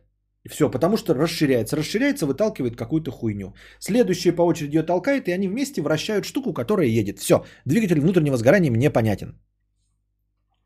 В принципе, с электричеством тоже все понятно. Вот есть лампочка. Мы внутри проводов двигаем какие-то электроны. Они очень быстро двигаются. По проводу, пока они двигаются, все похуй, короче. Но когда они начинают двигаться через очень-очень тонкие э, вот эти спиральки этой, то они нагреваются. Эти спиральки нагреваются, светятся и создается свет. Вот так работает электрическая лампочка. Мне понятно. А как действительно происходит вот просчет единичек и нулей в э, процессоре, в кремнии, я вот этого принципиально не понимаю. То есть там какая-то схемотехника есть, да, я это тоже затрагивал, где-то статьи читал, но это абсолютная магия. То есть вот когда туда что-то заходит и почему-то принимается решение при помощи только единичек и ноликов, только единичек и ноликов и электричества, принимается решение, чтобы полностью сформировать вот мою картинку перед вами. Вы понимаете? Вот такая вот маленькая лепестричка, в нее пришли единички и нолики, информация просто 1, 0, 0, 0, 1, 1, 0, 0, 0. И из этого там в, вот, в этом, вот в этом камне. Magic. Просто колдунство. Произошло и сформировалась картинка. И эта картинка формируется 30 раз в секунду. 30 раз в секунду формируется картинка и идет запись еще и голоса. И потом эти 1 и 0 поехали к нам по проводам.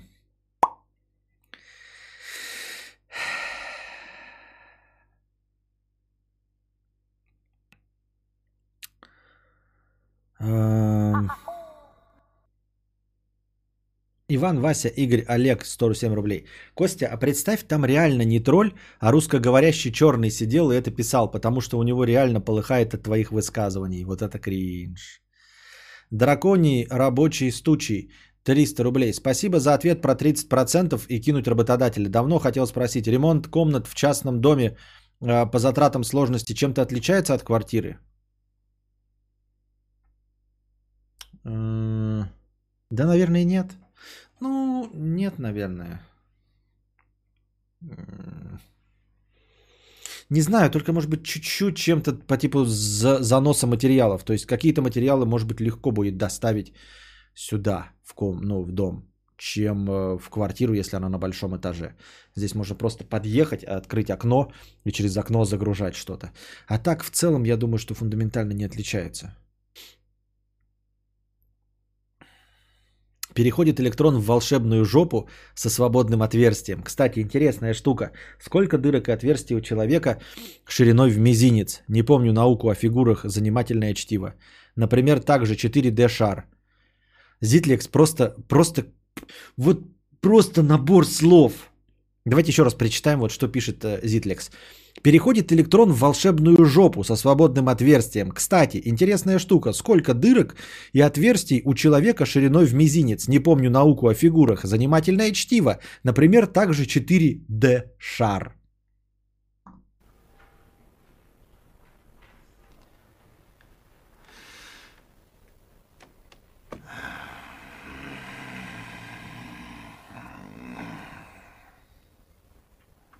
что ты, черт побери, такое несешь? Причем здесь 4D шар? Какой 4D шар? Какие отверстия с мизинец толщиной? Что вообще происходит? Ой, блядь, хоть хуйню мне какой-то пишите, блядь, на, забирай, не буду сейчас говорить. Какую-то хуйню, блядь. Я не говорю хуйню. Нищий студент Бич, 50 рублей с покрытием комиссии. Как меня кинул друже, часть вторая. Жаба рыжесдобная, ты не сказал в своем рецепте для бичей нищих, что гречку нужно покупать дорогую или промывать, а теперь кувыркаешься в прыжке. Твоей самурой с тебя сашими сделаю и сожру за то, что голодать заставил. Жопа 100 рублей. Спасибо. Вероника 50 рублей. Муж меня бросил в октябре с покрытием комиссии. Спасибо за покрытие комиссии. Муж меня бросил в октябре, но так как не мог найти квартиру, еще до марта мы обитали в одной. Так как мне из-за всего этого было плохо, я несколько месяцев дома жила по минимуму, а он выкинул половину моих вещей. Костя, как ты поступил бы в этом случае? Ведь он красивый. Как ты поступал в таких случаях?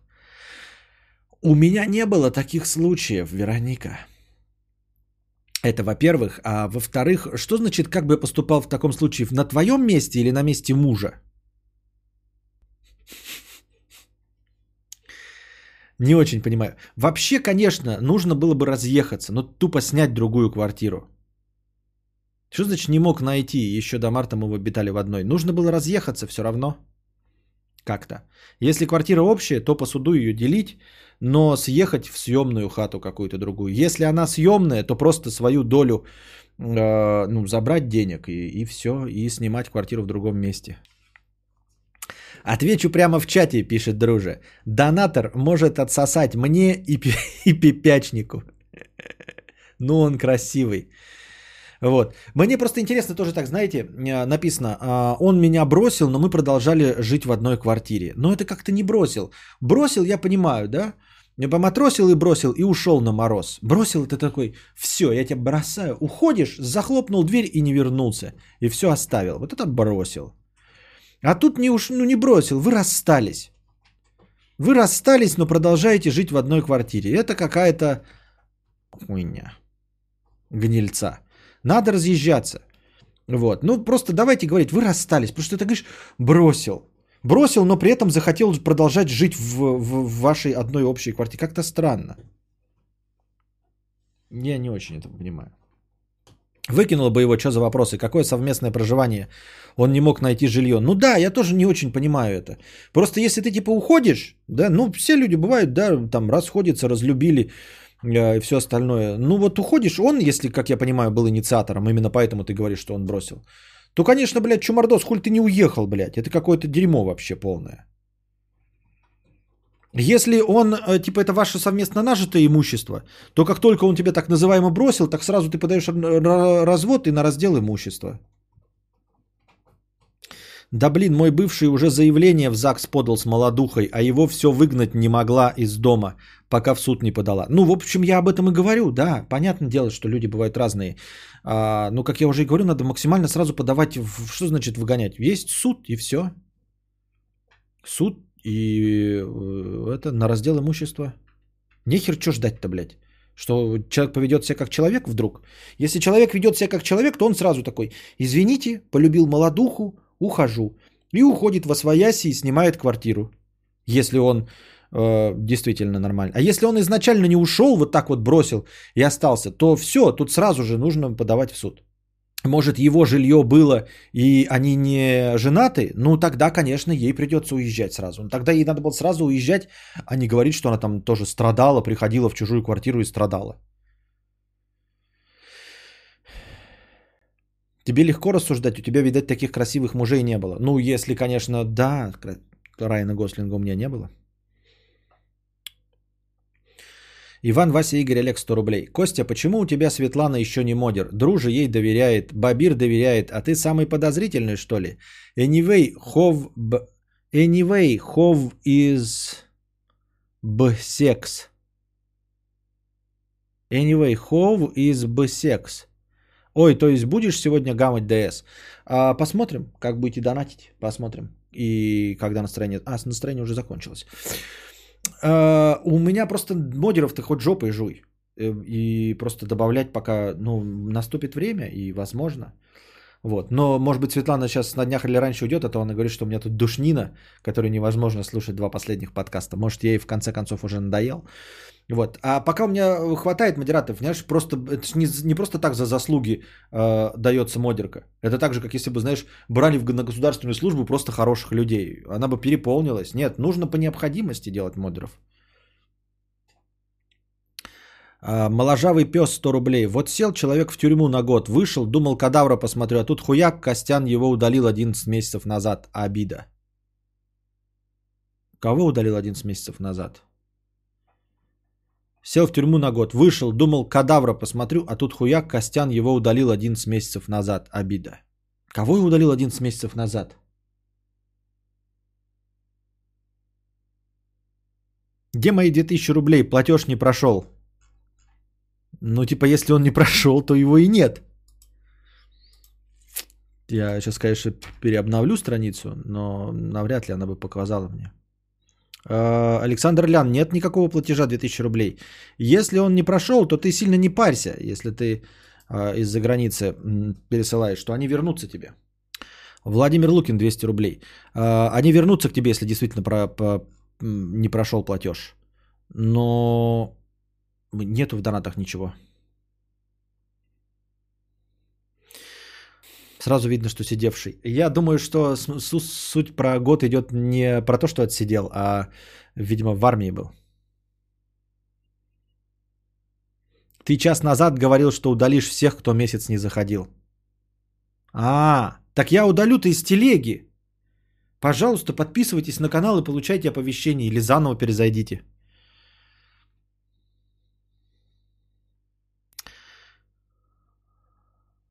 Анекдот. Кто-то напердел в автобусе. Водитель говорит, кто пернул? Все молчат. Водитель зашел в салон, кинул длинную веревку. Быстро все встали и взялись за веревку. Все встали. Пердун, ты взялся? Да. Это какой-то позор? Зачем я это прочитал? Ура, не одна я тут ввожу кадавров в ребут. Ах. Зитлекс 200 рублей. Интересному человеку для хорошего настроения. Спасибо с покрытием комиссии. Спасибо за покрытие комиссии за 200 рублей. Вячеслав Юнов. Готов вечно смотреть, как кадавр разыгрывает сценки и озвучивает всех персонажей. Как будто он всегда мечтал оказаться в этих ситуациях и уже натренировался, как всех разъебет. Да, потому что в жизни я нихуя бы это не разыграл и ни одну бы из ролей не сыграл. В жизни бы... Ты черт! Это, а в интернете. Сам ты черт! Пошел нахуй. Сам пошел нахуй. Пошел нахуй. Пошел нахуй. В жизни. Эй, ты черт! Да, что хотите? Чем могу помочь? У меня задержка стрима 17 секунд с тех пор, как ты увеличил задержку, чтобы не профигачился звук. Там какая-то хрень была в начале карантина. Да, но я потом-то вернул настройку. Потом-то я вернул настройку. Так мы чемоданы таскать пойдем? А, вы, блин, эти ваши намеки, я еще не сразу переключаюсь, чемоданы таскать пойдем. Возможно, возможно, а возможно и возможно. Василий Че, 51 рубль. Костя, вот я такой домосед. Где найти такую домоседку себе? Все знакомые слишком активные, не вывожу с ними. Ну, точности так же никак не найти. Вы оба домоседа сидите, пока не встретитесь в чате кадавра. А, не закругляйся, я сейчас еще кинуть попробую. А Александр Лян, не, уже все, на сегодня мы уже 2 часа 41 просидели. Это нормально и хорошо, но давай на следующий раз. Я люблю донаты, но на следующий этот...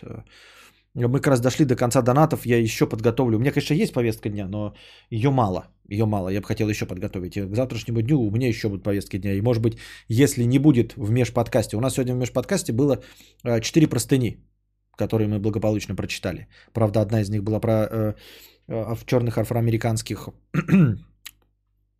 митингующих. А, Но, тем не менее, три простыни это все равно много. А, если не будет в межподкасте, то я как раз-таки начну с пове... Вот они и пришли. Задолбались мы сидеть в карантине, а тут еще и комендантский час. Хоть ты не выключайся.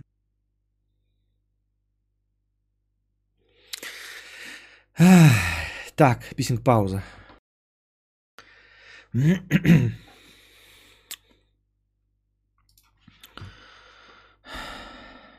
Мишко Саткин. А, к слову, к слову, 150 рублей, спасибо, Мишко Заткин. К, э, к слову, чуваку, который разведен и ищет тян. По опыту, все отношения обычно начинались, когда не искал никого. Так я же об этом и сказал, я об этом и сказал. А, а так только ищешь, ничего не будет. Замечал такое? У меня, у моих друзей обычно так было. Тянки появлялись, когда не искали.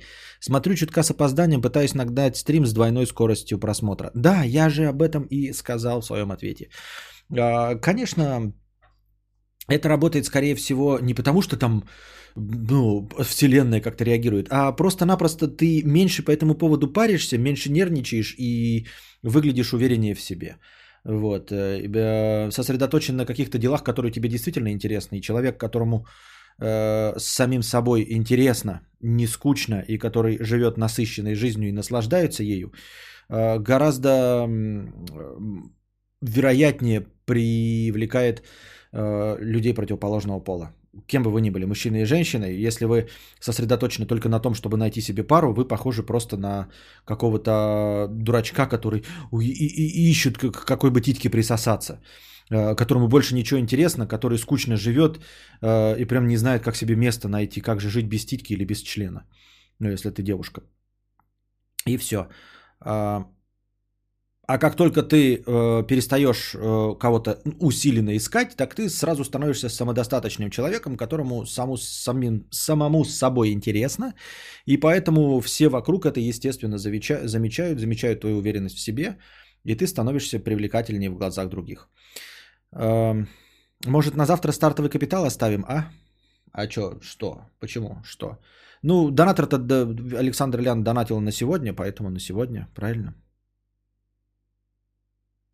Я не специально, это первый донат с задержкой пришел. Ну вот задержка это да, это по, походу потому, что ты э, же из-за границы донатишь. Это, мне память не изменяет, ты же за границей живешь. Александр Лян художник. Вот. Так, Букашка-хуяшка 50 рублей. Букашка ебанутая бан дала за фразу, что ты жирный в чате. А что, блядь, худой? Тут только очко лизать нужно. А, ну, бан ты, положим, а, получил превентивно за то, что вот сейчас ее называешь а, ебанутой. Вот. И это правильно. Я уже неоднократно говорил о том, что я сам баню людей, которые еще, в принципе, ничего не сказали, но иногда даю поблажку, вот чувствую, что человек неадекватный, и он обязательно раскрывается, и потом все равно называет меня педрилой, и все равно получает бан. Так вот, то, что ты сейчас написал, доказывает, что бан был абсолютно справедливо тебе кинут. И помимо того, что ты нарушил два правила адекватности. Первое правило адекватности – это не жаловаться э, на моих модеров, вот. А второе правило адекватности я еще не придумал. Ну, собственно, ты повздорил с модератором и поэтому получил бан. И ты еще на него жалуешься. Ты не получишь никакого разбана, естественно. Понимаешь? Вне зависимости от того, э, что ты там написал, жирный или не жирный, тебя забанили за то, что ты конченый. А ты конченый, потому что ты написал, что, э, ну, во-первых, ты начинаешь жаловаться, а я говорил, что жалобы не помогут, потому что модераторы здесь не выполняют какую-то функцию. Они абсолютно самодостаточны и делают, что хотят. То есть они поддерживают правила какие-то, да, адекватности по собственной инициативе. Им оказано величайшее доверие делать все, что им заблагорассудится. Вот и все. Поэтому жаловаться абсолютно бессмысленно. Бред какой-то. Ну и твой донат подсказывает, что все было сделано правильно. И забанен ты не за то, что меня жирным назвал, а за то, что вот сейчас букашку ебанутой назвал. И это как раз-таки она и э, чуйкой почувствовала. Все правильно. Поэтому что? Букашки... Я просто похлопаю. Ты прям мою юность описал. Жал, жаль, я тебя до 19 лет не смотрел. Какую? Здравствуй, юность в сапогах. Александр Лян, 2000 рублей. Спасибо за 2000 рублей. И Александр со своим донатом врывается на второе место в списке топ-донаторов. Интересно, а почему он, кстати, на второе место ворвался, а не на первое? По-моему, раньше вот этот вот алгоритм э, топ-донаторов работал так. Если сумма доната одинаковая, то выше поднимался тот, кто задонатил вторым. Ну, то есть, чем позже ты задонатил, тем ты выше поднимаешься в рейтинге. А тут, смотрите, вот он задонатил явно же последний, э, позже, чем э, Максимус, но все равно на третьем месте оказался. Дрю на первом месте э, в списке топ-донаторов на этой неделе. И как вы заметите, да, смотрите, тут, тут не хочу сглазить, вот у нас сегодня четверг, но мы вполне себе хорошо справляемся с поддержкой хорошего настроения, с начальными вот этими межподкастовыми донатами, которые вы накидываете, и с поддержкой хорошего настроения на достаточно продолжительные подкасты в течение всей недели без наличия топ-донаторов. Обратили внимание? Я с э, вас с этим и поздравляю, дорогие друзья. Держитесь и продолжайте в том же духе. Мы можем справляться с хорошим настроением и поддержанием его без людей, которые за вас э, задонатят основную сумму. Общими усилиями с миру по нитке, как оказалось, можно. Правильно? Так, повестка дня. Хорошую разрядку дают игровые выходные. Возможно, возможно. Но вы все равно на них присутствуете. По крайней мере, ты, Светлана, да? Так, что бишь у нас? У меня была подготовлена повестка дня, не знаю, насколько она большая.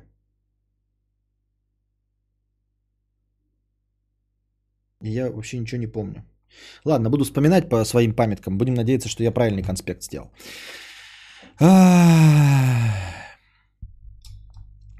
Значит, что? А, поговорим сегодня о секте. О секте под названием Небесные врата. Она... Опаньки, спустимся вниз на землю. А, потому что так удобнее читать. Значит, была такая секта Небесные врата. А, в Америке, естественно. Вот, потому что у них э, разрешено религиозным организациям нести полную хуйню, в общем-то, и быть достаточно деструктивными. Хотя сейчас у них законы ужесточились. Известна эта секта тем, что в ней не так уж и много было, конечно, последователей, но все равно она... Что? Но все равно она известна, поскольку э, ее существование закончилось 26 марта 1997 года э, групповым самоубийством. Это не, конечно, не 600, сколько там, или 900 человек, которые были хуй знает где, а 39 человек всего, но 39 человек за раз, это все равно жирно, мощно, молодежно и все такое. Небесные врата звучит сексуально, пишет Вадим Шмаль, но на деле совсем таки не сексуальны. И я поясню почему. Потому что секта это э, людей, которые отказывались э, от секса. Вот. Совершили они самоубийство 26 а, марта 1997 года. А, члены секты а, от 26 до 72 лет. Видос с их эм, финальным обращением. Они записали на видеокассету. Они вообще любили технику и технологии. Ну, они такие были приближенные, приблиз... приблизительно примерно как саентологи. Я объясню, где и почему. В общем, любили технику, и э, перед тем, как покончить с собой, они записали обращение. Вот. Его можно легко посмотреть на Ютубе. Оно есть, полная версия, там то ли два часа, то ли полтора. Вот, где каждый из них сидит и рассказывает. Вопрос, нахуя? Нахуя, Алексей Пират? Это самый интересный вопрос. Как ты думаешь, небесные врата, нахуя они покончили с собой? Все легко и просто. Для того, чтобы избавиться от своего бренного тела и переместиться на космический корабль, который увезет их в дальние-дальние космические республики. И я сейчас, ребята дорогие, не шучу. Они покончали с собой именно для этого, чтобы переместиться на космический корабль пришельцев и вместе с ними улететь в дальние дали. Такая была у них концепция. Сначала они э, думали, а фильм про них не сняли, не знаю.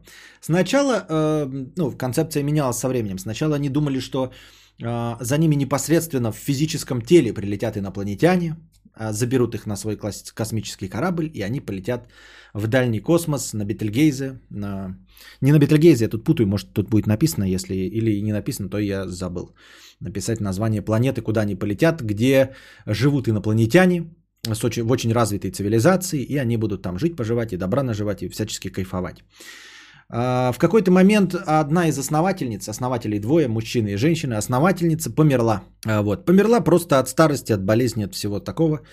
А, Очень это сильно подкосило второго основателя мужского пола, что он потерял такого товарища, с которым они вместе разрабатывали концепцию этой секты.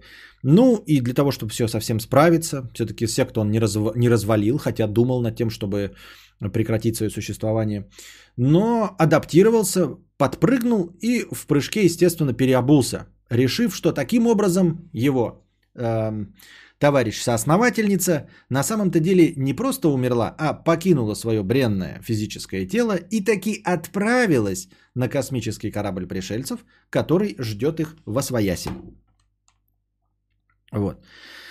Им небось про то, что именно так корабль попадает, сказал тот умник, что продал им на него билеты. Не, ну, подождите, подождите, давайте по порядку, по, по- по порядку. А, Покончили с собой, они, значит, э, известно было, э, они просто легли, приняли какую-то дозу то ли яда с наркотиком, то ли каких-то там, ну, в общем, таблеток, и спокойно себе во сне померли. Чинно, благородно оделись в специальную форму, которую они там себе разработали, накрылись одеяльцами, принимали таблетки, помирали. Э, Известно, э, вот это вот самоубийство массовое стало тем, что э, на них была одета э, определенная модель кроссовок Nike, вот, которая, естественно, после этого случая набрала огромную популярность. Но Nike э, для того, чтобы обще- общественность его не осудила, они сняли эту модель с производства. Сейчас эту модель, кроссовки этой модели, новенькие, вы можете купить на eBay всего за какие-нибудь 500 евро. Ну, потому что раритет все-таки, да. Ну, можно посмотреть, это обычные какие-то не сильно отличающиеся от современных кроссовок. Ну, в общем, та э, модельная линейка закончила свое существование. В кармане у них у каждого лежало 5 долларов и 3 э, 25 центовика на межпланетную пошлину. Удивительно, да, как люди придумывают такую стройную концепцию. Вот сидят они себе, да, придумали секту. И значит, нужно обязательно помирать, чтобы было 5 долларов и 3 25 центнерика. То есть у них очень стройная картина мира существует в голове, которую они доносят до своих этих. Они не просто, знаете, витиевато, как-то размыто, там будет космический корабль. Нет. У них очень четко, видимо, существует образ того, что будет, потому что они говорят, вот, тебе нужно 5 долларов и 3 25 центовика. 3 25 центовика четвертака, они именно чтобы заплатить пошлину межпланетную. Почему межпланетная пошлина принимает американские доллары, остается загадкой. Вот. Значит, э, как это все вообще началось, в принципе, да? Началось это, естественно, давно, закончилось в 97-м, началось в 72 году. Э, Предпосылки. Предпосылки были какие? Начиналась новая эра, ну то есть не начиналась, а уже шла, 21 век. И стандартные религии очень а, сильно не поспевали за научно-техническим прогрессом. И, скажем так, а, скажем прямо, а, противоречили науке. И даже не пытались идти в ногу со временем. Ну, то есть христианство, а, там католичество, например, да, довольно медленно принимало научно-технический прогресс и соглашалось с тем, что Земля круглая, что не Солнце весь вокруг Земли крутится, а мы вокруг Солнца, что мы вообще не центр Вселенной, что существуют и другие планеты, и Вселенная бесконечная, и Большой взрыв, и все остальное, и, и что бывают роботы, которые тоже могут ходить и думать. В общем, а, а, костная и, конс- и консервативно настроенная католическая церковь не очень-то поощряла и жаловала людей, которые хотели, чтобы религия шла в ногу со временем и адаптировалась, и как-то вписывала в э, свою парадигму достижения науки и техники. Поэтому э, начали появляться всяческого рода секты, которые эм, обращались, ну, якобы к науке, естественно. То есть, которые могли адаптироваться и сразу формировались с новыми достижениями науки и техники. Конечно, католическая церковь, э, немножко запоздав, даже создала специальный христианский научно-исследовательский институт. Звучит как, блядь, взаимоисключающие параграфы, да? Христианский научно-исследовательский институт. Вот, для того, чтобы помогать эм, христианам э, не идти на поводу этих сект и говорит, что наука, да, все-таки является э, тоже с позволения Господа и все остальное. Но, тем не менее, такие секты появлялись, и вот одна из этих сект – Небесные врата. А, значит, э, в Библии, ну, они, естественно, все основ... не все, конечно, но многие основываются на уже существующих религиях. В данном случае основывалась э, религия на одном из пророчеств, э, чьем же пророчестве мне не написано, под названием «Два свидетеля». Какие-то там два свидетеля были в, в каком-то писании. И что же эти свидетели должны были делать? Я тоже забыл, что они должны были делать. Надо было написать. В общем, в предсказании чего-то будущего есть какие-то два персонажа, два свидетеля, которые должны, по-моему, воскреснуть и отправиться на облако. Что-то такое. Кто-то их там воскресил, и они отправились на облако. И вот, значит, два э, довольно не сильно удачливых человека. Учитель музыки Маршал Хеф Эпплвайт и медсестра Ботти Нетлс э, познакомились. И ну, как-то они вот познакомились, сдружились. И в один прекрасный момент они были очень набожными, да, там ходили в церковь. Бонни Нетлс постоянно там у- у- увлекалась оккультизмом, еще какой-то спиритуализмом. Из-за этого она и развелась. Ей было 44 года на момент начала, уже великовозрастная довольно. Кстати, Виктория Викторовна, видите, жизнь только начинается. 44-летняя Бонни Нетлс и 41-летний Маршал Хеф Эпплвейт нашли себя заобщались, сдружились и решили, что они и есть вот эти вот два свидетеля, описанные э, в предсказании каком-то библейском, которые должны воскреснуть и отправиться на облако. А Маршал Хеф Эпплвейт очень любил научную фантастику. Пиздец как любил. Ну, рассвет научной фантастики, да, 50-е, 60-е годы. Это прямо самый сок, прям самый жир, золотой век научной фантастики. Он ее читал в захлебке, на фильмы снимали эту фантастику. А, Все любили ее, и он очень любил и сказал, короче, все было не так. Два свидетеля, это мы с тобой, дорогая Бонни Нетлс. Она, естественно, как бы э, увлекающаяся всякой вот этой хиромантией, оккультизмом и спиритуализмом, легко согласилась на должность на должность людей, предсказанных в Библии, а что бы и не соглашаться. Но он сказал, что на самом-то деле ангелы, которые их вознесут, это инопланетяне, а облако, на которое они э, должны переместиться, это космический корабль. Она такая. Звучит правдеподобно. Я в это верю. Звучит правдеподобно, и они, они, в общем, решили, что они есть эти два свидетеля, адаптировали э, предсказания, назвав с э, ангелами, а, а ангелами инопланетян, а облако назвав космическим кораблем. Но пока их было всего двое. Им очень нравилось, все было прекрасно. Это они э, в марте 1972 года решили. К, э, к 1973 они примерно уже начали себе продумывать всю концепцию. И уже ее практически продумали. Они путешествовали и пытались э, ну, людям встречным, поперечным в кафетериях, во всяких там церковных собраниях втюхать, что они вот эти два свидетеля интересных. Вот. Тут нужно отметить, что люди-то были достаточно потасканные не- нервически жизнью, да. А Бонни Нетлс э, в разводе была, вот, э, и развод-то был с ее бывшим мужем как раз из-за того, что она увлекалась вот с этими, этими оккультизмами и прочим. А Маршал Хеф Эпплвейт был э, гомосеком. И пережил большой скандал, он был учителем музыки, его уволили за то, что он имел сношение с э, э, одним из студентов.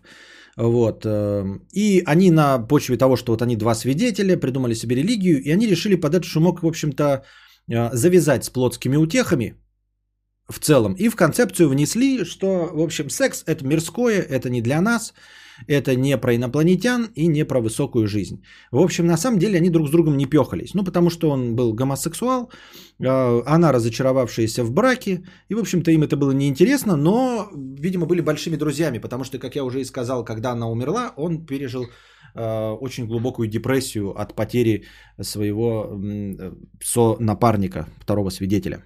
Вот. А, Откровение Иоанна Богослова, вот это было, где два небесных посланника оживают после мученической смерти. Вот, и их переносят а, на облако. И вот это вот откровение Иоанна Богослова про двух небесных посланников, которые оживают после мучени- мученической смерти, оказывается, у меня здесь помечено, да? Вот эту вот эм, легенду или что это, а, они адаптировали под себя, назвав облако космическим кораблем. Ну и, в общем-то, хотя тут написано, что э, посланники оживают после мученической смерти, но все-таки они придерживались э, концепции, что они все-таки живые, и их вживую, прям в физическом теле утащат э, на космический корабль. Но потом, конечно, пришлось переобуться в прыжке. Вот. э, Переезд на космический корабль назывался... Они это назвали, придумали представление. Почему представление, почему не перемещение, я не знаю. Может, здесь какая-то проблема в переводе, но, в общем, они придумали это представление. Начали набирать себе э, этих, как их, слушателей, как правильно назвать-то? Ну, в общем, сектантов начали привлекать в свои ряды. А, Для того, чтобы переместиться вот на следующий уровень, вот это совершить представление вместе с и, и- и ними двумя посланниками, могут ну, и другие товарищи, если пойдут за ними. Нужно бросить все и адептов, спасибо, привлекать адептов. И решили отказаться от секса. Вот это было главное их отказаться от секса.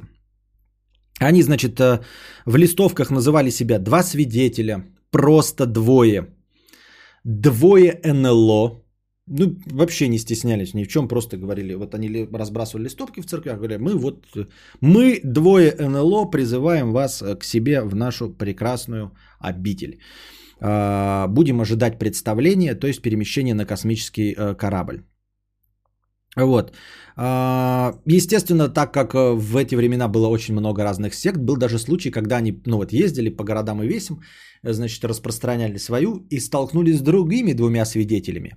Ну, то есть еще какие-то два человека придумали свою секту на основе того же самого э, откровения Иоанна Богослова. В общем, с этими товарищами они повздорили и решили больше не пересекаться. Вот. А, Наши дорогие друзья, герои нашего рассказа, а, помимо того, что Эпплвейт любил фантастику, да, она любила оккультизм, они, видимо, обладали очень богатой фантазией. Ам, И они даже придумывали себе разные имена. Ну, просто вот время от времени они придумывали себе ра- разные имена. А, Чем они мотивировали изменение имен и почему они зовутся так или иначе, к сожалению, в истории не осталось э, объяснений, поэтому мы не узнаем. Но они называли себя, например, Гвинея и Пиг.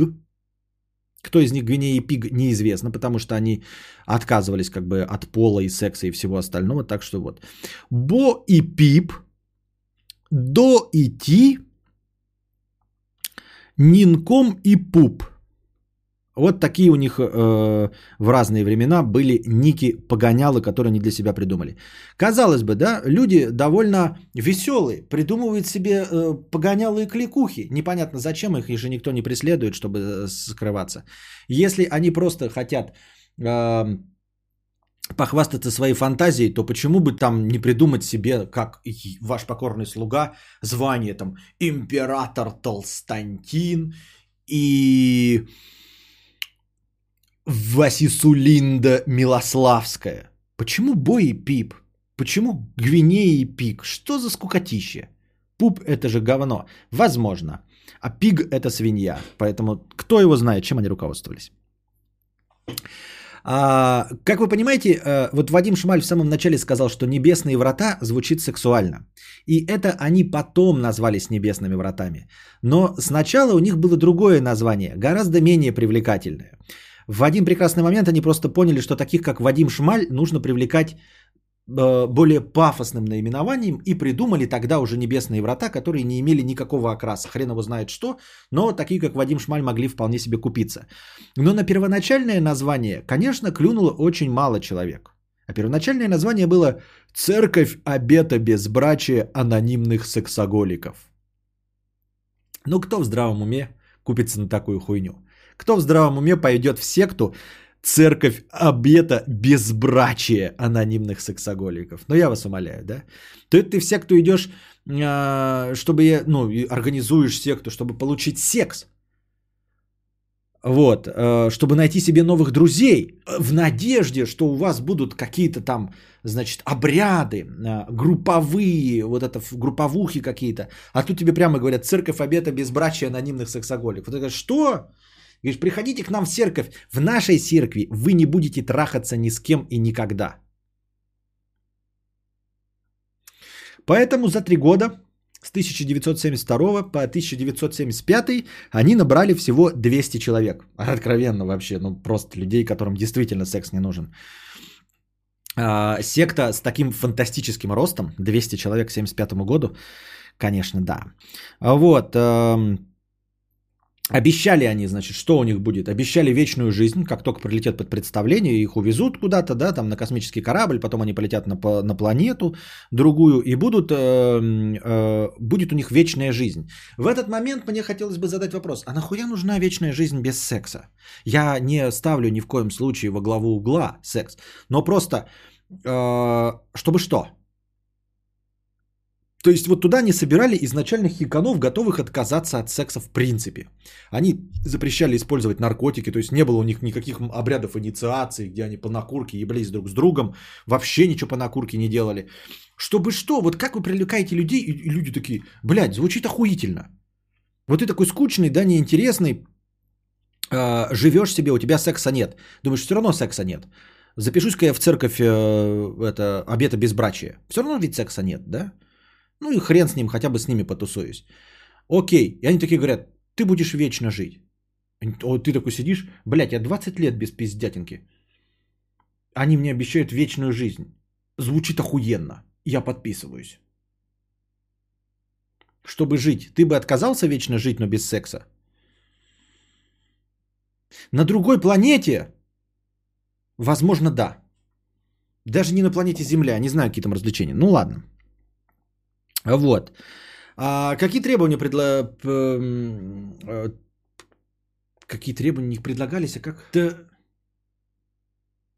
Что делают требования-то? Я забыл глагол. Предлагались, не предполагали. Как?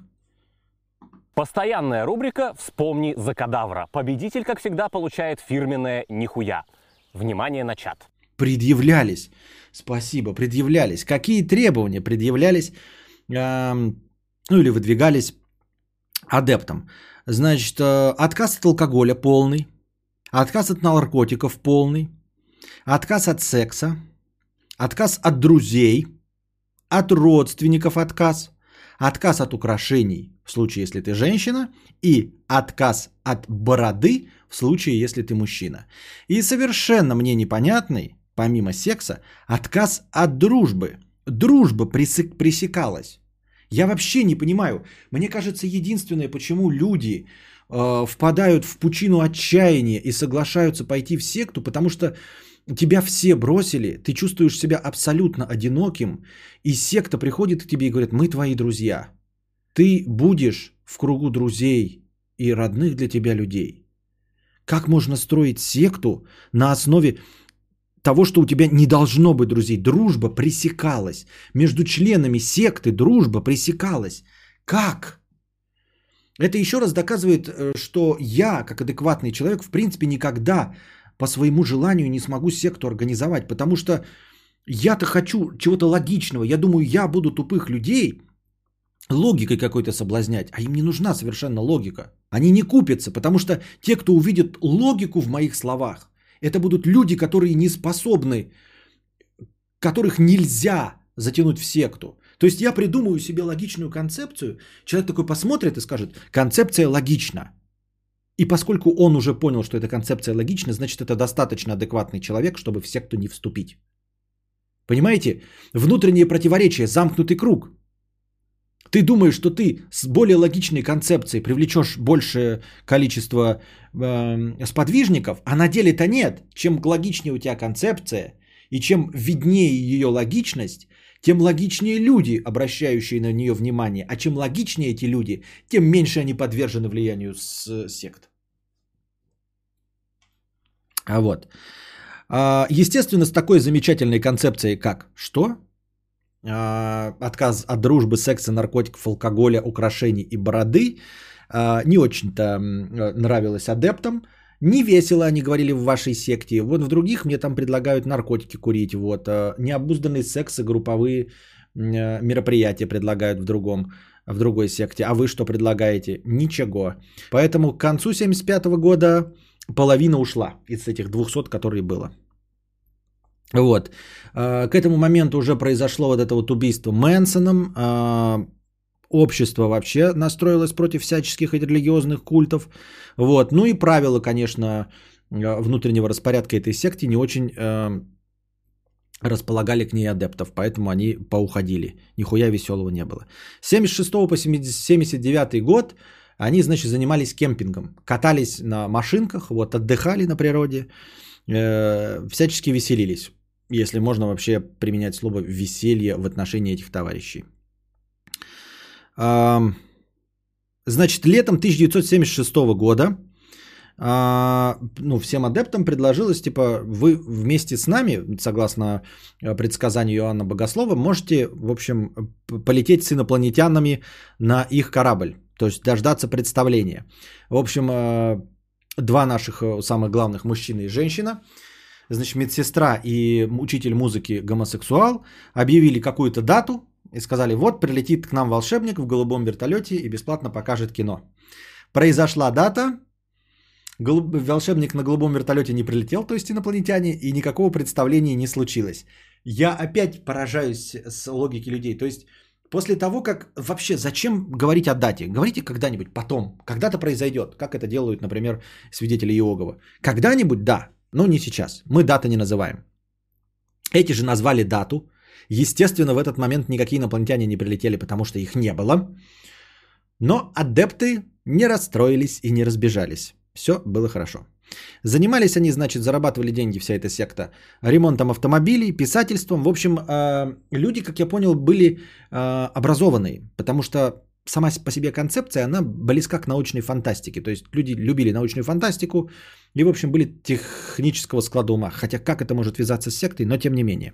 У них была униформа, капюшон с сеткой на глаза – и строгое расписание по минутам. То есть, помимо того, что у них нет секса, дружбы и все остального, еще и расписание. Каждый жил по расписанию. И расписание это было крайне точным. Это не как-то там приблизительно с 8 до 9. Нет. Там было написано в 7.37. Каждого человека разное, да, там с по смещениям, чтобы все занимались своими делами. В 7.37 ты встаешь и э, опорожняешь свои естественные надобности до э, 7.53. Э, С 7.53 до 8.13 ты кушаешь, а другие там в другое время. Вот настолько это было у них, по их мнению, весело. Вот. А, Прошло еще, получается, 3-4 года.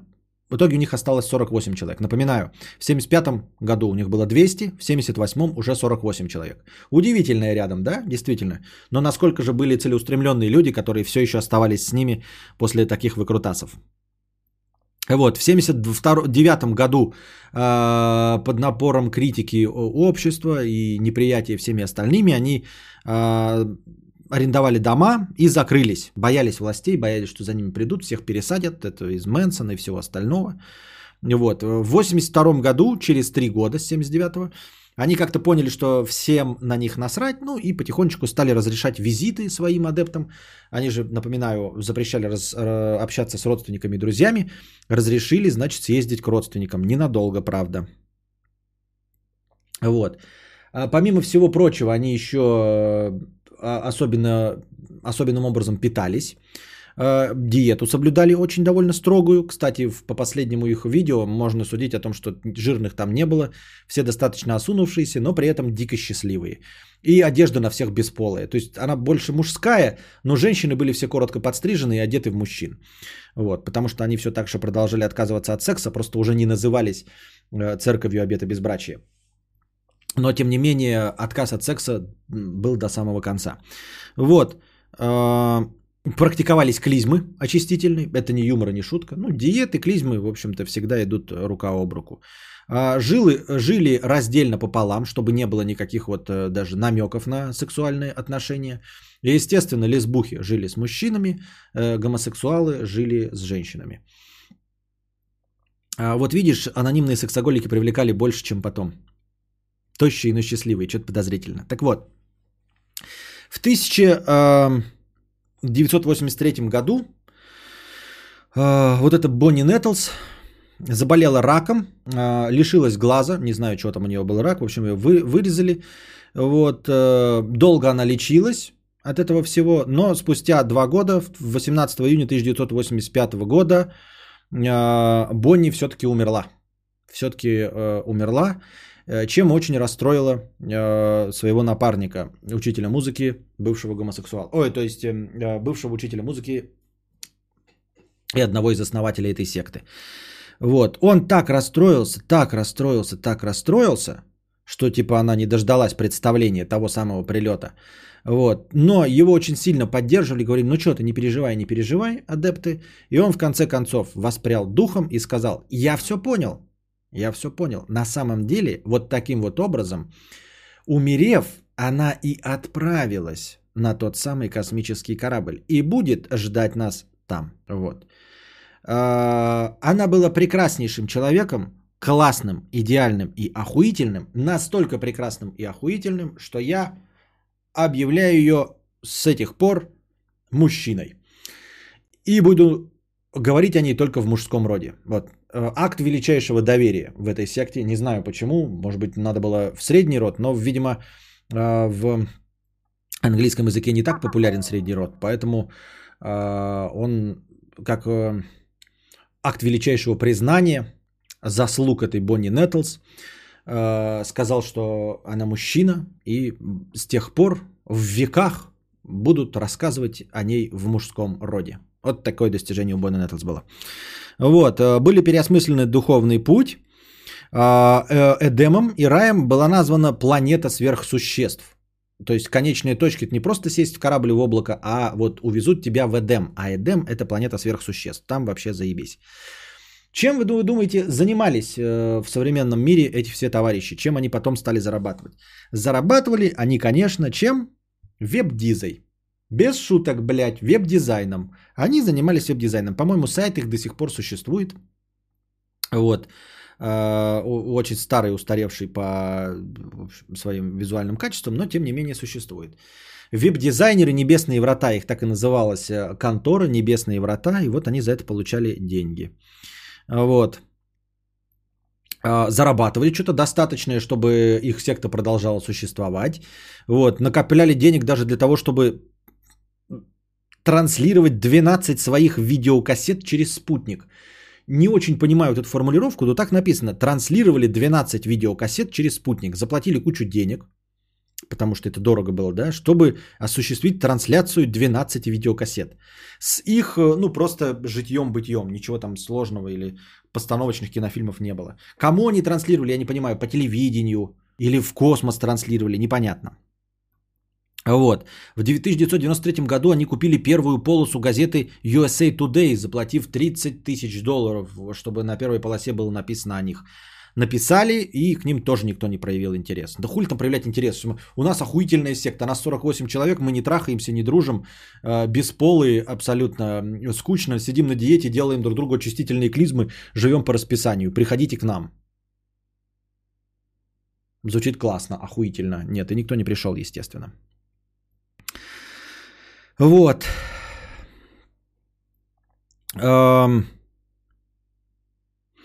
Дальше, к середине 90-х э, годов э, главный товарищ и вместе с ним ближайшие его адепты решили, что нужно окончательно как-то порешать вопрос с сексом вот, и лишить себя возможности и необходимости испытывать это отвратительное чувство как сексуальное влечение. И поэтому в середине 90-х э, ситуация перестает быть томной. Семь адептов, включая самого ну, главного основателя, совершили кастрацию себе. Вот, чтобы вообще не думать о сексе. Вот, э, несколько других членов, поменьше, чем 7, э, при помощи химической терапии уменьшили влечение. В общем, ели бром, ну и что там еще едят для того, чтобы э, не иметь влечения женщины. Вот. А, где-то к концу 90-х, ну не к концу, а после середины 90-х, а, осталось всего 40 каких-то э, вшивых последователей этой секты. Казалось бы, всего 40. Ну, в общем-то, э, секта, как вы поняли, если убилось 39 человек, совершила массовое самоубийство в полном составе. В общем-то, никто не остался в живых. Вот. У маршала, вот этого главного нашего, э, как его там, Филиппа Хеймура Хоффмана, маршала, здоровье стало его подводить. Он э, очень часто чувствовал себя усталым. Вот, все видели, как он под, под- в общем, теряет жизненные силы. Он даже подумывал э, над самоубийством, но в одно рыло. Вот. Э, как способ покинуть тело и отправиться, в общем, за своей главной, но его, в общем, поддерживали его адепты, пока в июле 1995 года не прилетела какая-то знаменитая комета. Мимо нашего государства, пролета... государства планеты пролетала комета, ее все могли наблюдать, естественно, наблюдали, в честь этого даже и фильмы снимали, что там кометы к нам прилетят, была популярная, э, был популярен жанр анти, не антиутопия, а фильмов катастроф с кометами и всем остальным на фоне всего этого. В общем, э, естественно, наша секта сказала, о, комета, летит комета. Они сложили 2 и 2 и пришли к одному единственному верному выводу. Все, что мы придумали, это правда. Ну, по-моему, для вас тоже теперь очевидно, да? То есть э, всю ту хуйню, которую я вам сейчас рассказал, если прилетела комета, значит правда, правильно? Значит комета это что? Ну, комета же не просто так, это и есть космический корабль. Это и есть тот самый космический корабль, который за нами что? Правильно, прилетел. Соответственно, вся наша концепция в корне, в корне получается, верна. Вот. А, Соответственно, комета пролетела. Вот, комета пролетела, нас оставив позади, но мы-то знаем. Лучшее, конечно, впереди. И вот комета пролетела, нас оставив позади, но мы-то знаем. Лучшее, конечно, впереди. Пели адепты э, церкви обета безбрачия анонимных сексоголиков. И успокаивали себя тем, что комета улетела, ее не видать. Правильно? Это что значит? Сложили 2 и 2, все логично. Значит, все. Значит, получается что? Инопланетяне прилетели, а теперь их не видать. Значит, что? Тело износилось. Кометы – это прибытие. Опять-таки Пасха. Тоже не просто так. Причем здесь скажете вы Пасха? Я тоже не знаю причем, но они как-то привязали. В общем, комета прилетела, это инопланетяне. Комета улетела, это инопланетяне. А комета улетела, и они этим там сам как бы показали нам, что тело наше износилось. Я вот сделаю такие паузы, потому что я, ребят, не могу как бы э, логическую цепь. Видимо, в этом и есть вся фишка сект. Я пытаюсь, я пытаюсь как-то нитями соединить вот эти ку- куски мозаики, но они не соединяются, потому что причинно-следственных связей, как вы понимаете, нет между этим всем. Так работают секты. Это не я теряю куски истории, так оно и было. И это было правдеподобно. В э, глазах адептов это звучало правдеподобно. Вот, после этого всего на их сайте по веб-дизе появилась плашка Red Alert, красная угроза. Вот. Никто не понял, что она обозначает, ну и это не, не важно. Вот. И э, к концу марта 1997 года они закрылись все полностью, значит, в доме, оставшиеся 39 участников.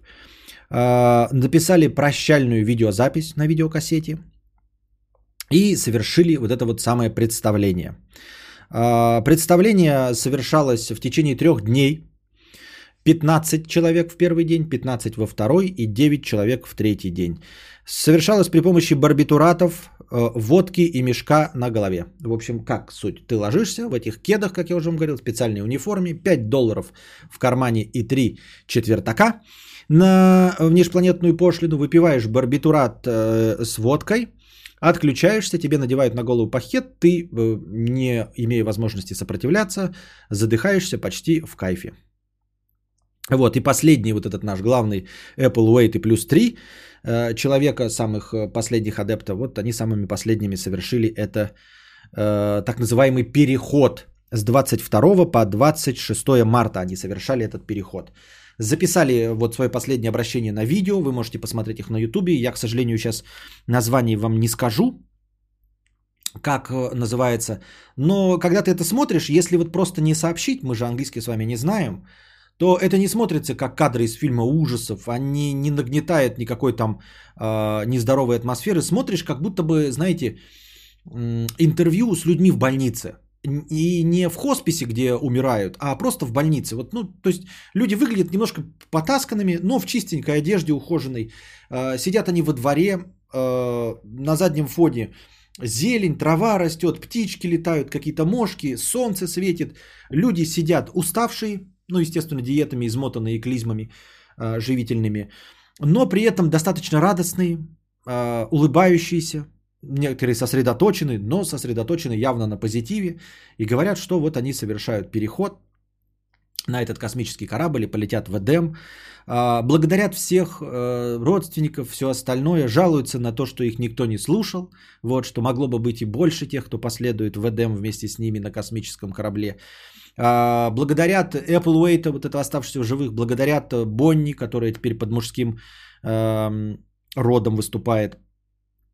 Плачут от счастья некоторые, а, вот, благодарят, естественно, как я уже сказал, саму секту, благодарят ее основателей. А, вот. Ну и ругают общество за слепоту, за то, что общество не увидело, насколько они на самом деле правы, и они отправляются в свой вот этот переход на облака.